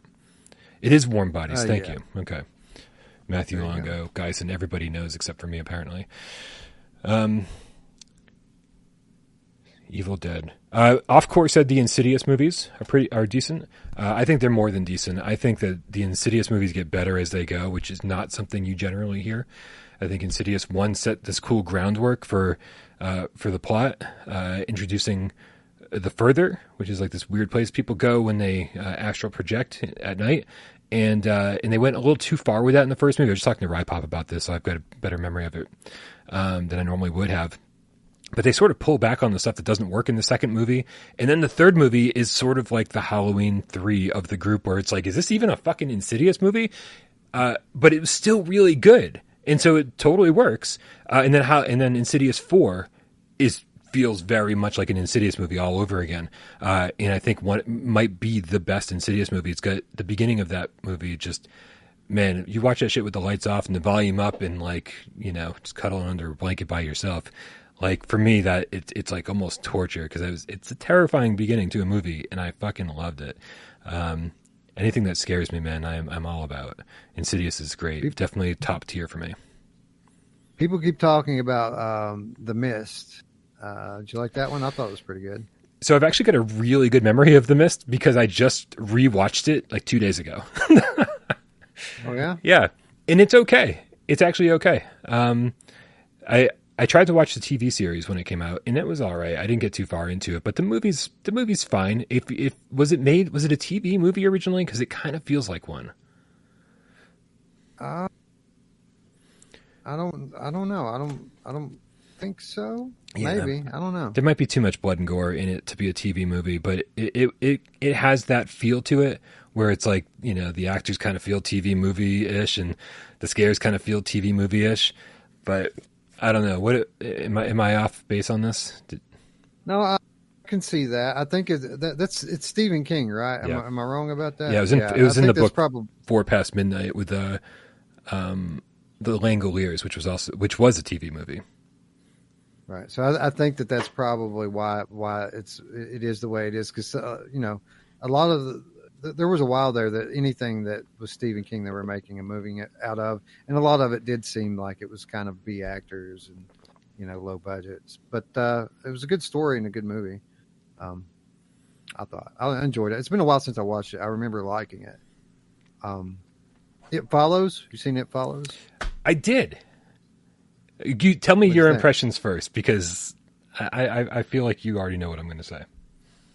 I, I I liked it more than I thought I would. I didn't expect to like it because it's such a kind of uh, cheesy, uh, kind of a cliche idea. Yeah. Uh, but I thought they did a decent enough job with it. Uh, it could have been better. Um, the whole idea of being chased by something that, that's that's going to get you is one of the few things that actually do scare me. It's it's one of the things I, I love about Resident Evil Seven and like um, and uh, like a Home Sweet Home. You know, having the stealth because something's after you, it, it kind of affects me a little bit. So I might have liked it a little bit more than it deserves, but I thought it was all right. Yeah, I'd heard such good things about it, uh, and I think that might have set me up for failure a little bit. Uh, I went in expecting like the scariest movie I was ever going to see, and I was sort of waiting the whole time for it to get good. Now, it took a few months for me to say I'm going to watch this thing again. And when I watched it again, I went in with the exact right expectations, and I went in already knowing what what I was going to see and it really fucking worked the second time for me. You know, I think sometimes you just got to be in the right mood to watch a certain type of movie, and I think that the first time I just wasn't in the right mood, uh, and yeah, and actually, Smile, as it turns out, was kind of stole a lot from The Ring. Uh, and it follows. Those are its two clear inspirations, uh, but didn't do anything nearly as well as either of those two movies. Um, it follows. I, I have a lot of respect for It Follows now. I think what it did it did really really well. I think there's a lot of memor- memorable scenes in it. I just I just I guess when it comes down to it, I just wish it was scarier. Um, but but but what it is, I think, is still really well done. Yeah, I love that trope where like something's going to get you and it just never stops. It's coming for you and there's no escape. Right. It's a great excuse to have sex. That's that's what I learned from that movie. Al always have sex because hey, you know, you're either going to get a curse or pass a curse, whatever. Um, Delirium in the chat mentioned Jeepers Creepers a little while back. Um, oh, I see. Not my thing, really. No? I, I used to laugh at it a lot, but Really? not really my thing. Interesting. I think the first, I think the first two are great. I, I, I actually, I, I, I like the suspense of them for sure. Um, what, what the hell's the kid's name who was just in Barbarian? He's not a kid anymore, obviously. Um, crap. So, Somebody in the chat's gonna fucking tell me long before I can Google it. I'm sure. Uh, but, uh, but yeah, he was he was the star of the first one, and uh, there's something about him specifically that I like. I, I enjoy him in movies, but I don't. Uh, I don't. Justin Long, thank you, Matthew Longo. This is fucking answering all of our questions tonight. Thank you. Um, everybody's Justin Long. Um, there's something about him that just makes whatever he's in inherently not scary. Uh, so even though I loved Barbarian, him being in it, I was just like, oh no, is this going to be a problem for me? Uh, and it sort of was to an extent, because I was just like, this, there's something not believable about him in in his roles for me. I, I can, I know it's very much a personal thing. Um, so, but but yeah, I, despite all of that, I found uh, the first two Jeepers Creepers movies to be pretty fucking scary and Barbarian to be very tense. Jeepers Creepers 3, however, totally different feel, totally different vibe, uh, totally different movie. Like it felt like it was just made by an entirely different group of people. Uh, I couldn't, I could never gotten, I can't get through it. I cannot get through that movie. But I'm, sure, I'm assuming you haven't um, made it to number three. No, I I have. I don't have many memories of those. I just remember I, I wasn't really into it. I thought it was kind of comical to watch at the time. Um, I don't know. I, I just never really got into it. Yeah, I'm just looking back at the chat. A lot of people have been recommending great movies, obviously. Um, What about B movies? You, you remember any uh, any specific uh, B movies from your youth that stick out? Like for me, I always uh, think back to like stuff I used to watch on Cinemax late at night. That they would always play the same stuff uh, every every year. And uh, Night of the Creeps. You remember Night of the Creeps? I don't. I don't. It's like um, like a UFO crashes. It's set kind of like I don't know. I want to say like in the '60s or something, and like a UFO crashes, and all these little black critters that look kind of like cockroaches just kind of uh, go ac- out across this college campus, and uh, they they kind of burrow into people's brains and turn them into zombies. It's so cheesy and so B movie, but uh, I, I loved it at the time. What about Slither? I know Slither was more recent and less of a B movie, but it seems like it has a similar vibe as what you just described. Yeah, never, never. I don't even know if I've watched Slither. I don't. I, I know, I know of it. I don't think I watched it. Let's see. Oh, did you see Krampus? no, no, but I, I remember the the trailer for it. Yeah. Um, yeah, that looks uh, Dude, interesting. dude, Michelle Baracchione introduced this movie to me, right?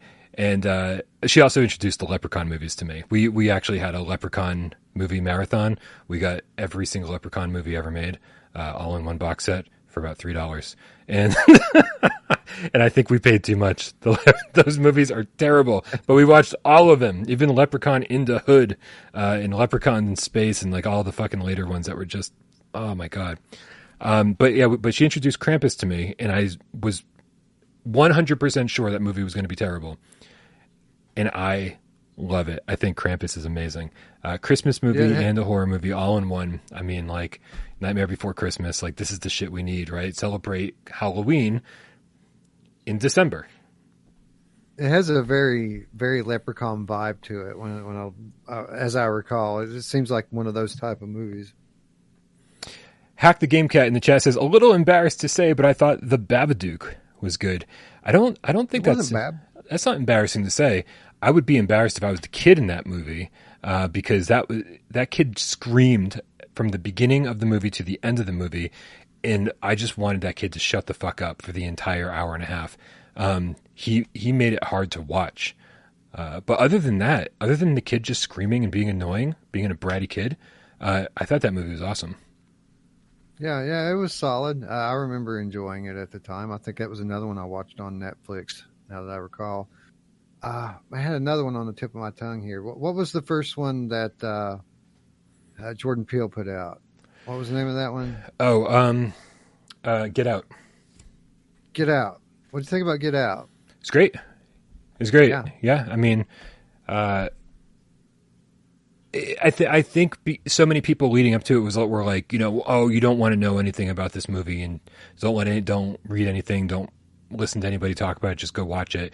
And uh, and I sort of, you know, a- a- anything like Get Out, anything like Barbarian, you're definitely better off going to see it without any prior knowledge. Um, and I'm really glad that that's happened because it, was an experience. I think there were a couple scary mo- scary moments, but as so as far as being a horror movie, I was like, meh, maybe not. But as far as being really intriguing, I was t- I was super down with it. Yeah, I, lo- I love the outside the box thinking, man. That, that that was such an original concept. I really thought it was good.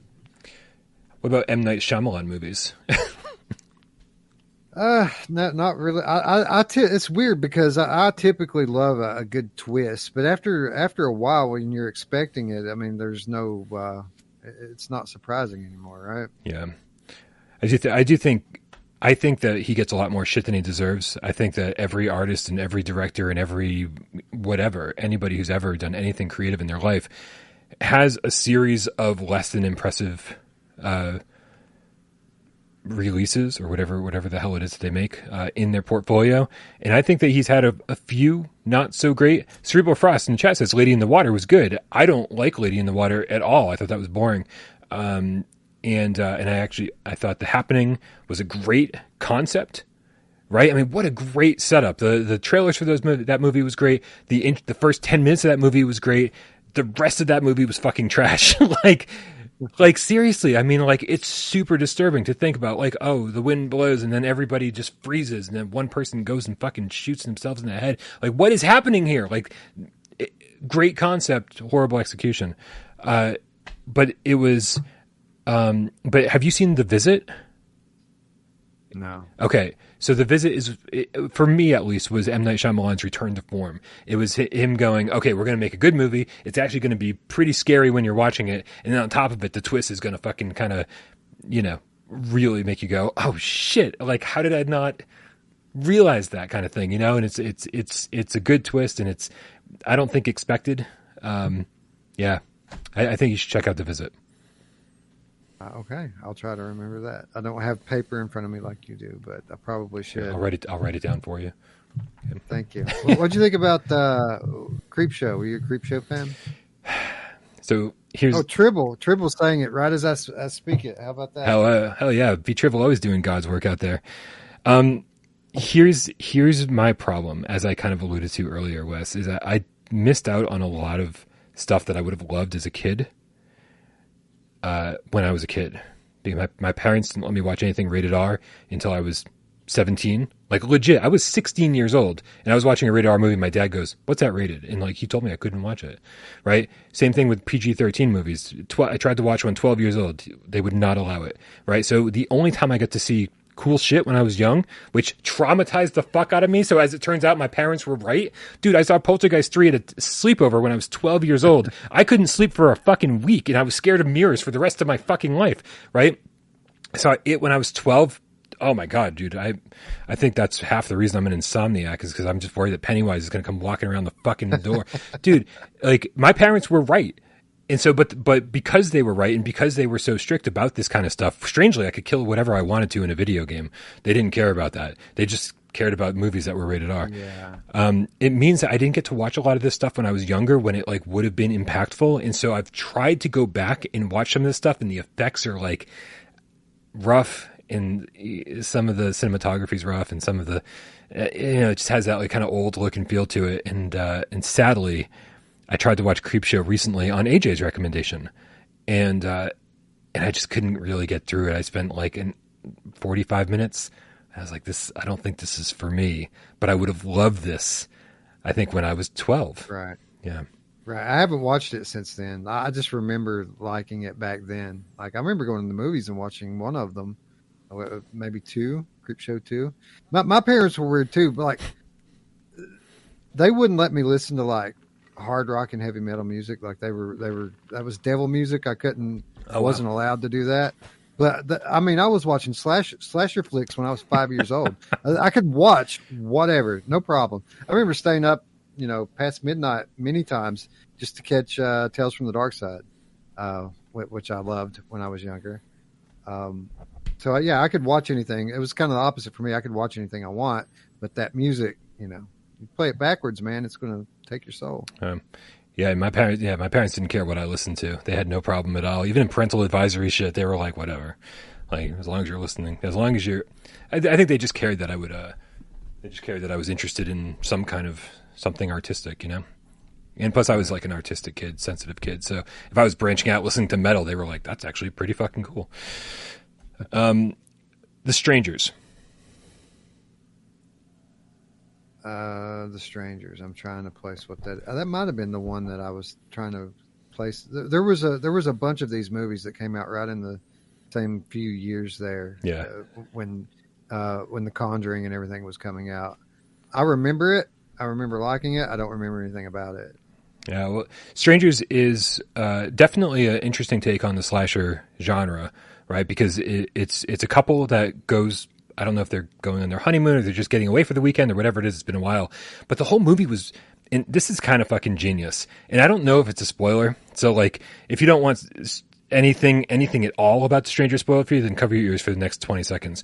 Um, but the volume of the first half of the movie is so low that I had to turn my volume up on my TV really loud.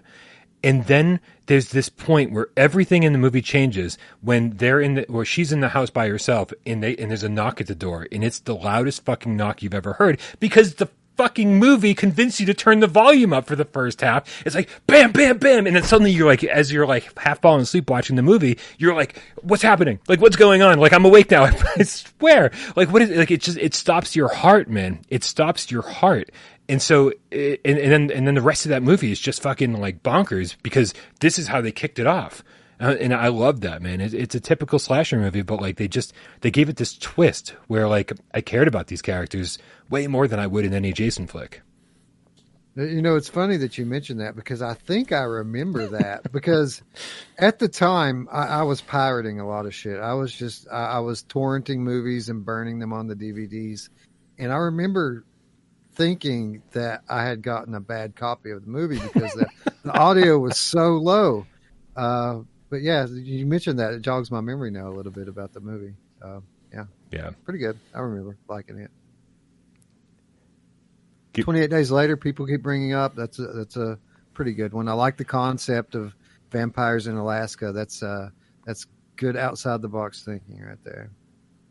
No, no, no. Wait a minute. You've got thirty days of thirty night, days of night, and, and twenty eight days yeah. later crisscrossed. You're right. Yep. You're right. You're right. Thirty days and that's what I'm talking about. You're right. Yeah, dude. But 28 days later, I mean, Jesus, dude. Like, like talk about was was that the movie that kind of introduced fast moving zombies, or was or was that the Dawn of the Dead remake? Which which one was first? Because because when I when I watched 28 Days Later, I was like, oh, everyone's like, oh, it's a zombie movie. You're gonna love it, and I was like. Okay, I mean, zombie movies are great, but again, on the totem pole of shit that Brian likes as far as horror movies go, if it's not a super scary zombie movie, then it falls a little bit lower than normal, right? Uh, and dude, this was a super scary zombie movie. Like they made zombies scary again because it was just like so so many uh, zombie movies are just like oh you know just walk outside. I mean even in the even the Night of the Living Dead, right? The original, they were like, look, they're moving so slow. We could just walk right past them. And you're like, yeah, why don't you fucking go outside and just walk right past them? Right. But 28 days later says, no, you're not going to fucking do that. We're going to swarm you. We're going to kill you. We're going to run faster than you because we're out of our fucking minds. And I love that shit. Love that shit. Have you seen uh, Train to Busan? Yes. Good, right? So good. So good. Yep. Uh, that was, uh, that was an, ex- subtitled, I believe, right? Because it was from it was a Korean yeah. uh, zombie Korean flick. Movie, that's right. Yeah, that's right.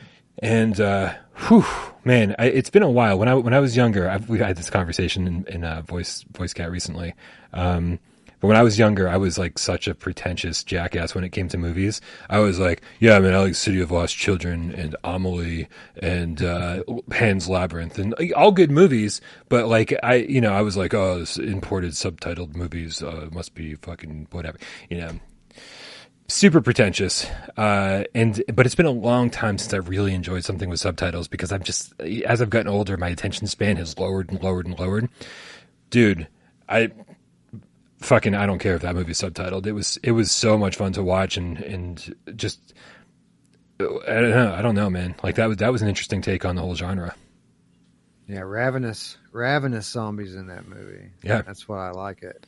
so good. And I don't like I don't like subtitled movies at all. Like Pan's Labyrinth's cool because of the visuals, but like um like it got on my nerves so bad that it was subbed like a like I, I should have liked that movie a lot more.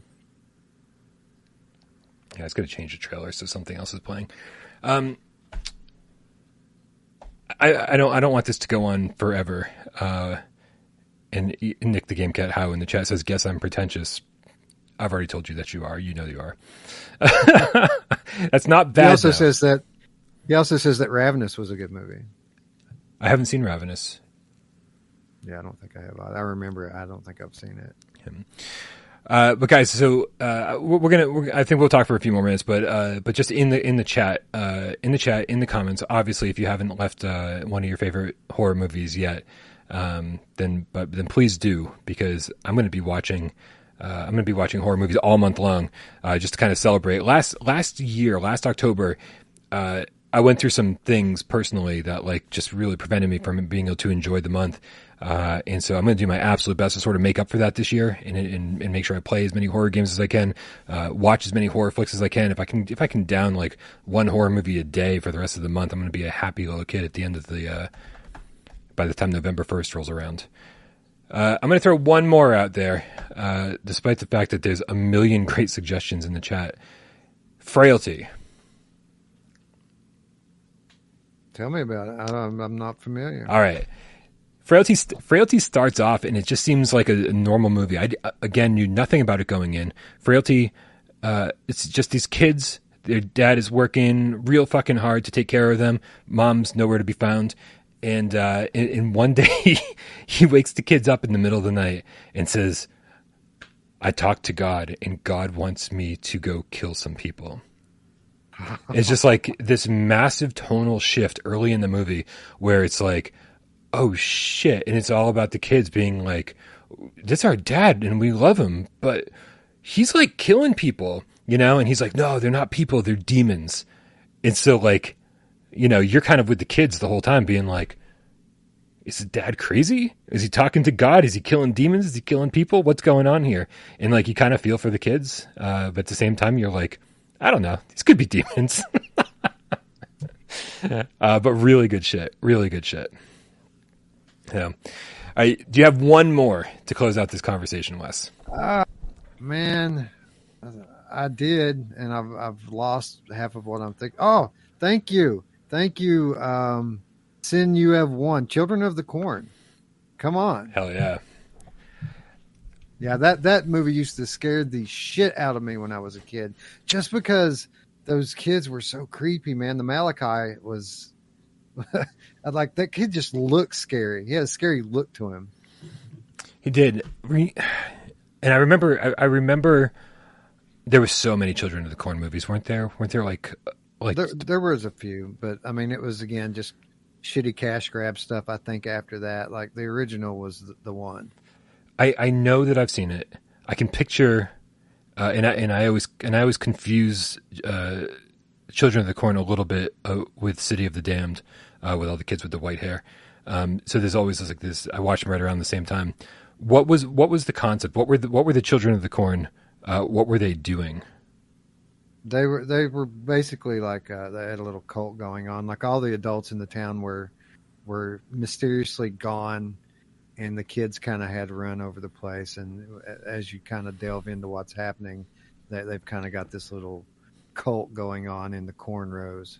Okay, which now perfectly explains why I've got it confused with uh, City of the Damned because it's like that sounds like the same story. what about uh, Hills Have Eyes? You like that one? I don't remember loving the original, and then what was it? Rob Zombie who did a remake? Um, uh, I don't know. Or, or was it just a crap, maybe it wasn't Rob Zombie who did the remake. Speaking of which, uh, people keep mentioning Devil's Rejects, which was really good, and uh, Rob Zombie's Munsters remake just hit Netflix. I haven't watched it yet, but yep. Um, Don't anybody hate me for this.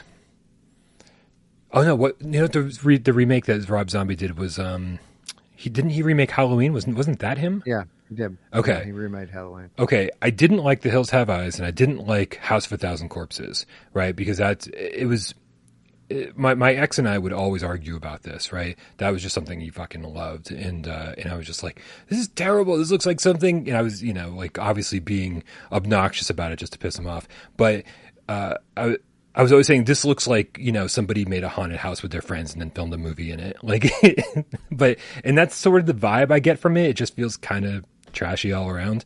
Uh, but but my impression about Rob Zombie movies did change with Halloween because I think he actually killed it with that. I think that was fucking incredible. So, yeah. I, I like the original uh, Rob Zombie movies, like the House of a Thousand Corpses, Devil's Rejects. I thought those were good. Um, I did like the Halloween remake, which I wasn't a big Halloween fan to begin with, but you know I did like that. I do I do agree that uh, some of his stuff is more visual than substantive.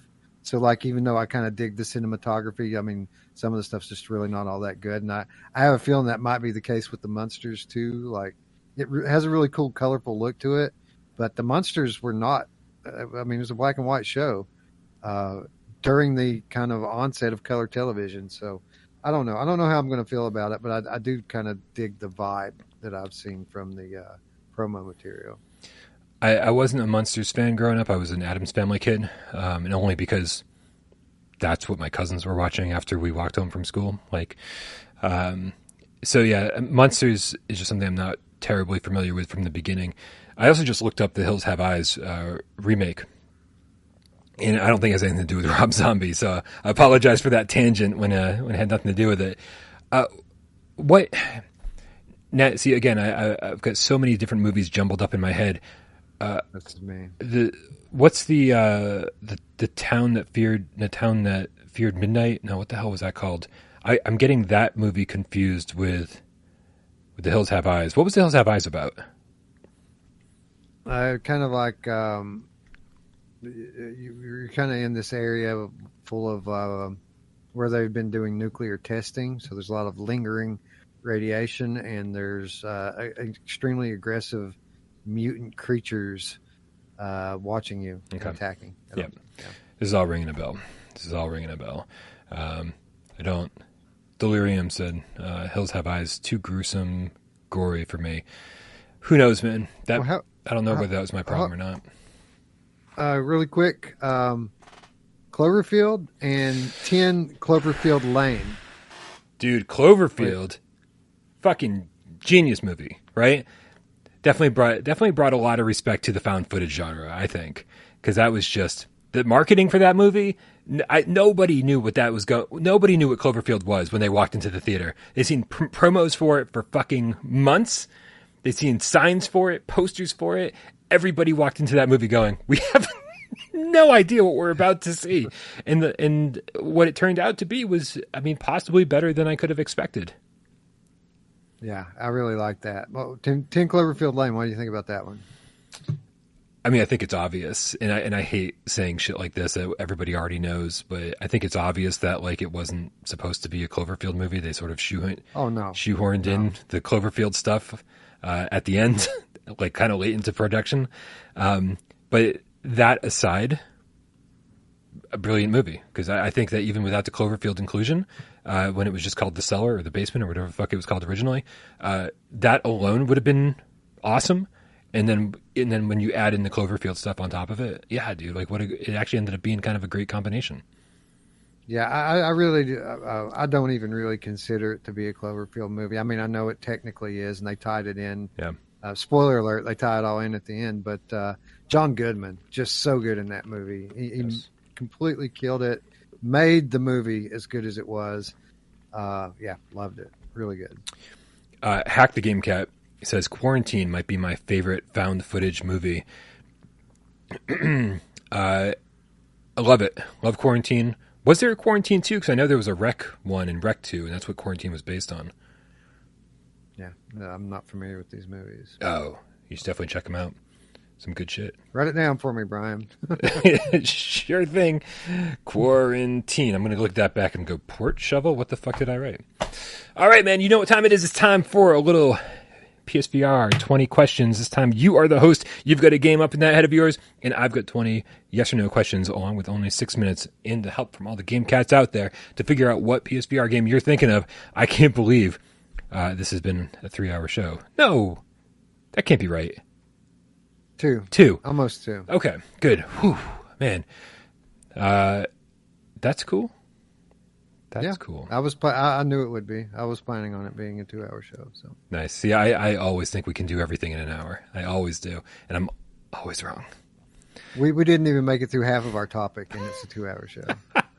That's right. We only went through a third of the the horror guide uh, part of this. Yep, excellent. Well, we'll keep that in mind for next Friday, uh, next Wednesday show. Uh, we'll, we'll tackle Absolutely. fewer things beforehand. Uh, all right, let's do this, cats. I'm going to need your help because this I for, I forget every single PSVR game ever made the second we start this. On my market set, go. Does this game have aim support? No. No aim. All right. Uh, has this developer made other PSVR games? Yes. Ooh. Okay.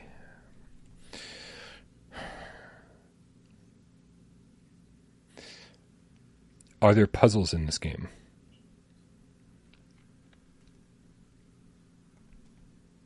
I mean, yeah, technically, yeah. Um, I would say, yeah. I mean, it, it's kind of a puzzle game. Yeah. Okay.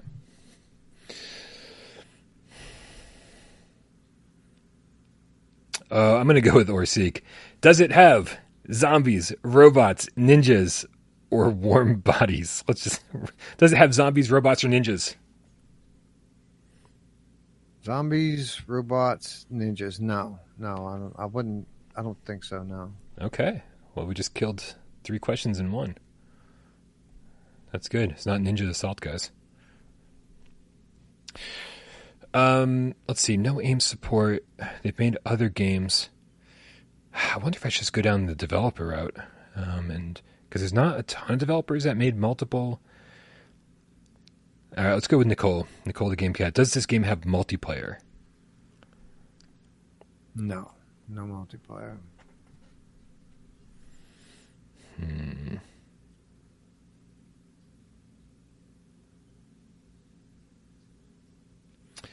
Is it based on a popular IP? Asks Tiff. Or a known IP. Yeah. yeah. Yeah, yeah. This is a known IP. Interesting.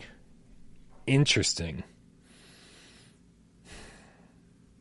There's not a ton of VR games based on a known. Is the known IP it's based on like a, a movie series or a movie? Yeah. All right. You guys. We're finally on. It, Nick, it can't be Onslaught because there's no zombies, robots, or ninjas in it. that was the first thing. I thought of. Um, and so let's see. Let's think about what Survios created other than Onslaught. That they haven't made anything for PSVR at least, right? With a with with a license. Ooh, Nick. Creed, Creed, Creed was a, a license. Hey, hey, hey. But Whose side are you on? but Creed, does, but Creed, but Creed, but Creed doesn't have multiplayer, which or has multiplayer, which we just rolled out. I I don't I don't know if you're hosting this or if you're helping me figure out the answer. Um, I'm helping. is it a horror game? It is a horror game. Yes, it is.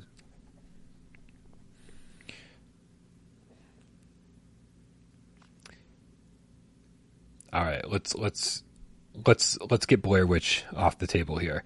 Um, do you carry around a camcorder in this game?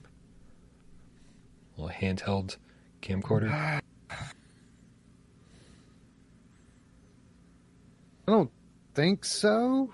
Okay. Maybe it's been a while since I played it, but it's not something that's central to like the whole game. You- You may be taking some pictures. I don't quite remember. All right, so then we know it's not Blair Witch because Wes would absolutely know. It's not Right. because that was a key part, and plus the button layout was so fucking cool. Yeah, it's awesome. Okay, so now we're on to The Exorcist. Let's see. So, um, is this episodic? Yeah, yeah, it's episodic. Ooh. Okay, let's just make sure. They've made other games, which Wolf & Wood absolutely has. It definitely has some puzzles in it. It is a known IP. That IP is a movie. It's a horror game. And then whatever the last thing I wrote down, which looks like epilepsy. Does anybody know what that says? What the fuck did I write? What is wrong with me? I just oh episodic. so fucking dumb. Um, is this made by Wolf & Wood? Uh, yes, it was developed by Wolf & Wood. is this game The Exorcist Legion VR? It is the Exorcist Legion VR. Very good. Brian. Woohoo! I I think we can thank the chat for this one. They helped me. They helped lead me down the right direction. I definitely, dude. I I thought uh, I thought it was going to be Blair Witch. I think Nick Ulo uh, kind of brought me that way, and I was like, this. That, yes, that's absolutely everything. And they made other games. They made Layers of Fear. Here we go, Bloober Team. Come on.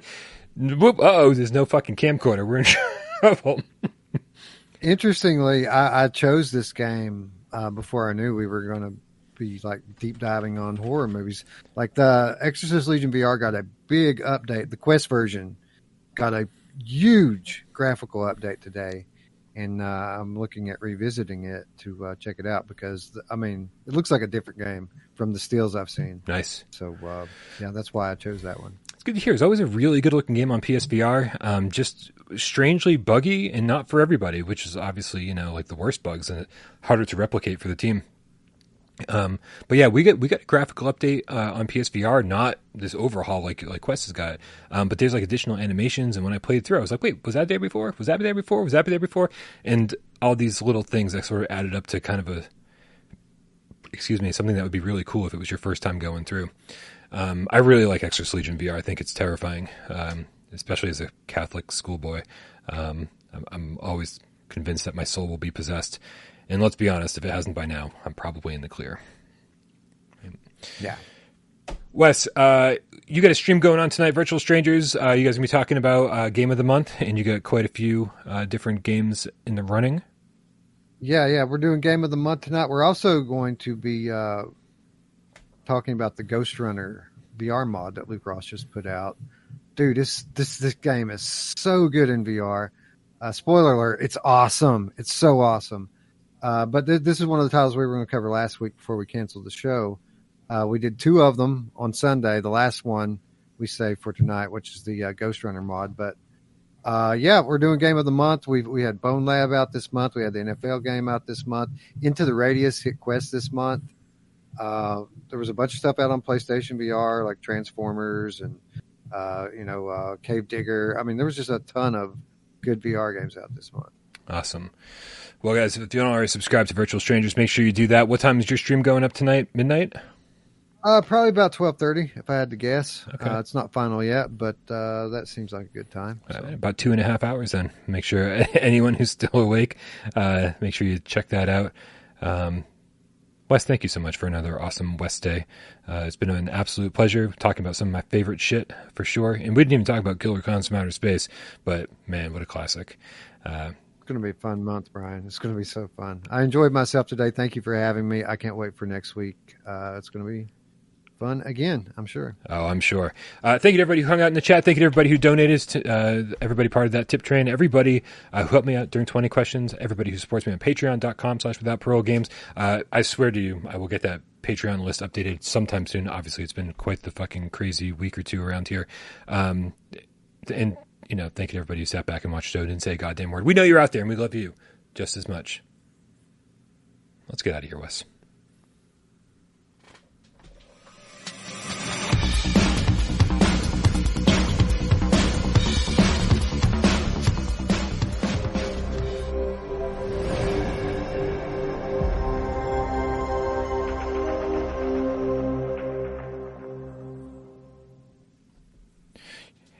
Hey, uh, did you see that Beat Saber poll? We're still live, obviously. Um, Beat Saber? No. Yeah. No, I did not. Nick pointed this out to me before uh, before the show, and uh, they put up a poll just recently. Let's see, it was only uh, six hours ago, and they they asked, "Are you ready?" And the three answers were yes, hell yeah, and I'm not sure. so a little a little curious to know what this is about. Um, uh, whether whether it's like sort of a tease for a new music pack. My initial thought was, what song has the words "Are you ready" in it? Like, what what are they going to announce? Uh, Korn. that's that's it, right? The the beginning to blind, right? Yeah. Yeah. That's what pops into my head immediately. Although I will uh, point out that Oculus Connect's next week, and they typically have some sort of Beat Saber announcement. Uh, hopefully, you know, it's something big and it's not just another music pack because I mean they've they've owned this IP now for some time. Right. Are they just going to go on putting out DLC packs forever, or are they going to actually do something? I mean, they teased the progression system a while back, right? And then, and I don't think that they've done, they've shown much more to that. It would be nice. I mean, like you know, the the PlayStation VR version uh, and the the standard Quest version, we only have one set of sabers. Like you can mod that shit on PC, right? But like, like why can't we unlock different cool ass sabers? Like that just seems fucking natural at this point. Yeah, they're being lazy because they can. Basically, is the answer. or or maybe or maybe they're just trying to include those that type of thing in one massive up, update, right? Rather than just releasing these little small updates, maybe just one massive one is around the corner. But all right, man, I'm definitely I'm definitely thinking that Oculus Connect event, uh, Sony is uh, is going to do something PSVR two related right after that. Obviously, um, the PSVR one anniversary is like two days after the Connect event, so uh, really fucking got my fingers crossed for something. But I guess we'll see. yeah, could be a good week next week, or we could all come away disappointed like we normally do. That's yeah. I guess if I was going to bet a pizza, I'd be like, "Yep, another week of disappointment." all right. Good night, everybody. We love you. Meow.